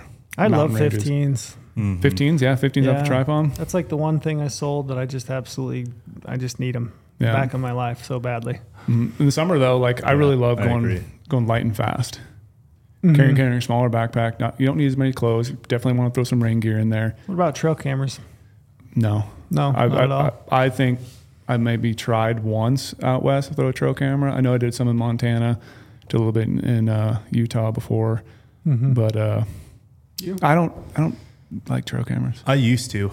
Uh, shout out Greg Crow, one of the best, one of the best Western mule deer hunters on planet Earth. I ran into him in Nevada, and he was he's telling me he's like, man, I don't I don't use them because you get locked into one thing, and that's not that's might be where that deer goes, but that's not what he does, right? So you you get all these preconceived things. It's like I've never killed a deer on trail camera. I've only killed a deer when I can watch him go bed and watch him get out of his bed and go to wherever he's going. It's the only way he's ever killed a deer. Since that day, I stopped running trail cameras. Hmm. I think they're really good to help you find an animal. Like you can essentially you can put it on a water hole, or Yeah. you know, back when you could throw out a salt block or something like that. It's really good for finding an animal, and then it's like you're saying, trail camera doesn't kill them. It's No. it just gives you the like, okay, I need to really focus my time and attention in this area Yeah. and, and figure it out. I've had Well- really good luck with trail cameras, but. It's gotten harder. I mean, a lot of the laws you've got to have them pulled on, on Pull, you have August to pull them, so you have to schedule another vacation day just to go pull. Just to go pull Well, When I yeah. could be glassing. Yeah, in a state like Utah, I mean, in essence, you've got July, the point where your your buck or your bull is really put on enough growth to start to see what you're working with, till August first. You basically got a month, yeah. You know, throw out. I don't know how many trail cameras you got and check them. And, and and again, I don't think you're not killing. Typically, you're not killing an animal directly from a trail camera, but it can certainly help. In my opinion, it can help you find one. Yeah. Well, this is it, that the story about the railroad guy. Mm-hmm. That's how I found that buck was on trail cam, the one he was talking about, and I could never kill it. Yeah. And I ran into Greg Crow, and he's like, "Yeah, you're you're not going to kill these bucks on a trail cam." And Chase- chasing a and it completely changed my mind, Mm-hmm. my entire mindset about like, yeah, finding and killing are two wildly different things. And yeah, I got a picture of it. It's cool. I know he's here, but I have no clue what he does. Yeah, I think if you got some, throw them out. I mean, I don't. I, I think it's you might you, you might as well. You know, you might Yeah. come up with something that you in an area that you didn't even think about. You can maybe check it off your list. I, I like throwing them up on a water hole just to see. You know, but I, I'm with you. I think my if I had if I had a day to go scouting and I had the choice between, you know, hitting glassing point, you know, morning and evening, or I just ran around putting out trail cameras all day, I'd choose the glass because I think you Yeah. could just cover so much more ground. I think I think if you could throw them out there and keep them out there through the whole season, Yeah. maybe I might be more inclined to because then I'm collecting that more data closer Mm-hmm. to my hunt. But I just rather glass. I enjoy glassing. I enjoy that style of trying to find the deer, looking at all Yeah. the country, Well, like seeing a- animals is fun. A good point there too. Like Heat Junior, I just showed you guys that trail cam picture. It's in Utah. He's going to have to pull it August first, but it is literally 40 minutes from his front door. Mm-hmm. Yep. So why not? Why Yeah, not? that's where I'm at. Yeah, I, I think it makes that buck's really if you now. live there, it probably makes a little more really sense. good since close to home. Why not? Yeah, Yeah. that's Do you, have you ever put cameras out like deep in the mountains? Have you ever carried one Oh yeah, like super far? yeah, Like, yeah. what's the mentality there? Like, I've never lost a trail camera from somebody stealing it. I'll just say that. Yeah, I, I've. I mean, just just to see. yeah. Yeah, I mean, It is cool seeing animal pictures. well, it's like I'm saying. Uh, you know, some of the areas, some of my favorite areas that I've had trail cameras. I mean, I'm a day in and not a day, but I'm a half day at least. You know, in and out. I'm probably three hours one way. You, you tough enough to be like that guy who's like, I'm gonna go check all my cameras at night, glass during the day. I've done that. Not sleep. Yeah, I've done that in my younger my younger days. You're still young. What are you talking Yeah, about? I, I mean, there was a time when I would get off work at, you know, five or six. I would run home, get all my gear together on a Friday night, and I would leave my house at, you know, put my kids to bed, leave at ten o'clock, and then hike all night to be at a glassing point and glass in oh the yeah, morning. the And I'll- glassing point thing. Yeah, yeah, for and, sure. I'll, and I'll still do that, but it's it's been a while since I've went that hard in the paint. I don't know if I could go that hard. in the I, I paint did it though for a long time, a long time. I would like, but that's the biggest thing though. Like I always try to tell people, like hunting season is so short Yep. when it comes down to it. like your season's there, but all your work can be done now, e scouting and boots on the ground scouting. So if you do have a weekend, maximize every single 2nd Mm-hmm. Literally, like you saying earlier, run around, do all this stuff. to put yourself in the best foot forward, to, you know, to tag out later, collect all that data. Yeah. Another thing I think of too all the time, like we all we do all have lives. Like you know, you have, I don't have kids, but you guys have kids and family. Man, do I. Do you? Yeah. You're, Yeah. Telling, me, you're telling me your, week, your got weekend three. plans this last weekend. I was like, oh, Yeah. you did a million things. But like, I think about sometimes though, how much times in our life do we sit around that house and just like watch shows on Netflix? Way too much. Way too much. How many times do you think you spend doing something productive for hunting during that week? Not Sometimes enough. maybe not enough. But if you started adding up, like, all right, I watched this Netflix show for two hours one night. Next time we do the same thing. Now you're hooked on the show. It's a big series. Wouldn't your time been a little bit better spent? I know you need some entertainment in your life. I'm not saying just be a drone like sometimes I am, but like literally, shout out Star Wars. Uh, well, you you don't like people, so Yeah. I'm gonna ride But my, like, my do a little bit do a little bit more e-scouting mm-hmm. do a little bit something more every single day to get closer to being more successful mm-hmm. yeah. If it's shooting your bow like most people probably shoot their bow and shoot their rifle way more than they actually e-scout even. Oh, I shoot my bow 10x more than I e-scout. yeah but like the little things though like yeah a weapon is very very important and i harp on that all the time. I know you talk about shooting your bow all the time but like that e-scouting thing like you can do it anywhere. Mm-hmm. I can do it in my Uber drive from the airport back home. Like I can literally be on my phone looking at something, like using that time purposely rather than being on like social media or doing something that doesn't do anything with my life, which is hunting. Yeah. And It's like e-scout- using those time, yeah. using that time wisely. And Even in the e-scouting's airport. gotten so good. Yeah. Like it actually is. It is super beneficial now. Where for me, like with a kid now, can't imagine with three. That's like stresses me out beyond having It's a- three it's a three whole boys. thing. But like, I don't I don't have that time like I used to when I was out hanging trail cameras and doing all this stuff. And all. now e-scouting has gotten so good. That's where I try to put most of my time. Yeah, like you- lunch at work. I, I mean, granted, we are in the you know, it's a little easier for me. I'm not going to say it's as easy as for everybody, but like just at work. And you get better here, at hour it. there. You get better at it. You find some mm-hmm. spots. Yeah. Yeah. There's always times during the day you could probably doing something to benefit your e-scouting Yep. or whatever hunt thing it is, working on your gear list, trying to figure out what optics you're going to bring. list. Yeah. Like, Yeah, I think scouting. Yeah, I agree I wholeheartedly with everything that you're saying. I think it's it's. I think what you're saying is just a reminder, like prioritize your time and just keep something. When we when we had John on the on the podcast, just like I, the, the word I took out of that when I went home was like the guy's very intentional. Mm-hmm. Like he's very intentional about everything that he did. And probably not everything, but it, but it comes off that way. Yeah. With a lot of things that are important to his life, and like I think you can look at e-scouting, scouting, you know, hunting in general, just being more intentional with your time. Yep. Like I've always used the thing like be a student in the game, and John does that same thing. John even has, has a T-shirt, be a stu- like something along the lines of student of the game. Like literally do everything you can to benefit your life. Which Should we knock trying to- that off? Be a student of the the match? I don't know. We can come. We up should with knock it something. We off, could knock for it. But yeah, I agree. I agree wholeheartedly. Any other pieces of equipment? Boots, tripods. Tripods. We're gonna have Cody Nelson on here pretty soon. We're gonna do another episode with Cody, and we're really we're gonna dive deep into probably what I think is the most critical piece of equipment Yeah, that you can have is. for scouting is a tripod. Yeah, if you don't If you don't have a tripod, you should buy one use, right now. use that 50 points you get when you use promo Yeah. code podcast. Yeah. So Shout good, out. good tripod setup, tripod head. I think that's in my lifetime of hunting, maybe beyond. Yeah, I don't know if it's beyond maps, but it's right up there with it because I think maps is probably one of the, the biggest tools yeah, yeah. in terms of E-scouting scouting and maps, hunting, e-scouting and maps. I would say one of the, the best gains for me has been a pair of good optics mounted on a tripod. Yep. Just absolutely changed my whole world. So um, that's one for me. Glassing pad's another one. We got to GOHUNT glassing pad. I just saw it in the shop. You Yeah, had one on your desk, didn't you? Yeah. It's awesome. Yeah, folds out, little little Z foam glassing pad. You got to have that. Uh, you know, It's all about being comfortable. Being Like, comfortable. you're going to spend so much time behind the glass. You're not going to have the uh, you're not going to have the the adrenaline break Mm-hmm. of like actually going after something. So be comfortable. Set up behind glass and get comfortable. There's also those little tools like your little binocular, you know, covers the Bino Bandits go over your eyes. I don't use those all the time, but Get rid of that sun When the I think about them, they're sure handy. There. Yep. they sure make a difference. That's like just a little piece of equipment. Uh, E- Even footwear. Footwear these- is a great on these summer scouting ones. Mhm. Like I want to go light and fast. yep. Like this is where I'll get like, you know, poor likes to make fun of my leather boots because I'm a technical does. guy and I use non-technical boots according to him. But like in the summer, I'll throw It's not some. technical colors. no, not technical colors. man. Technicolor. throw,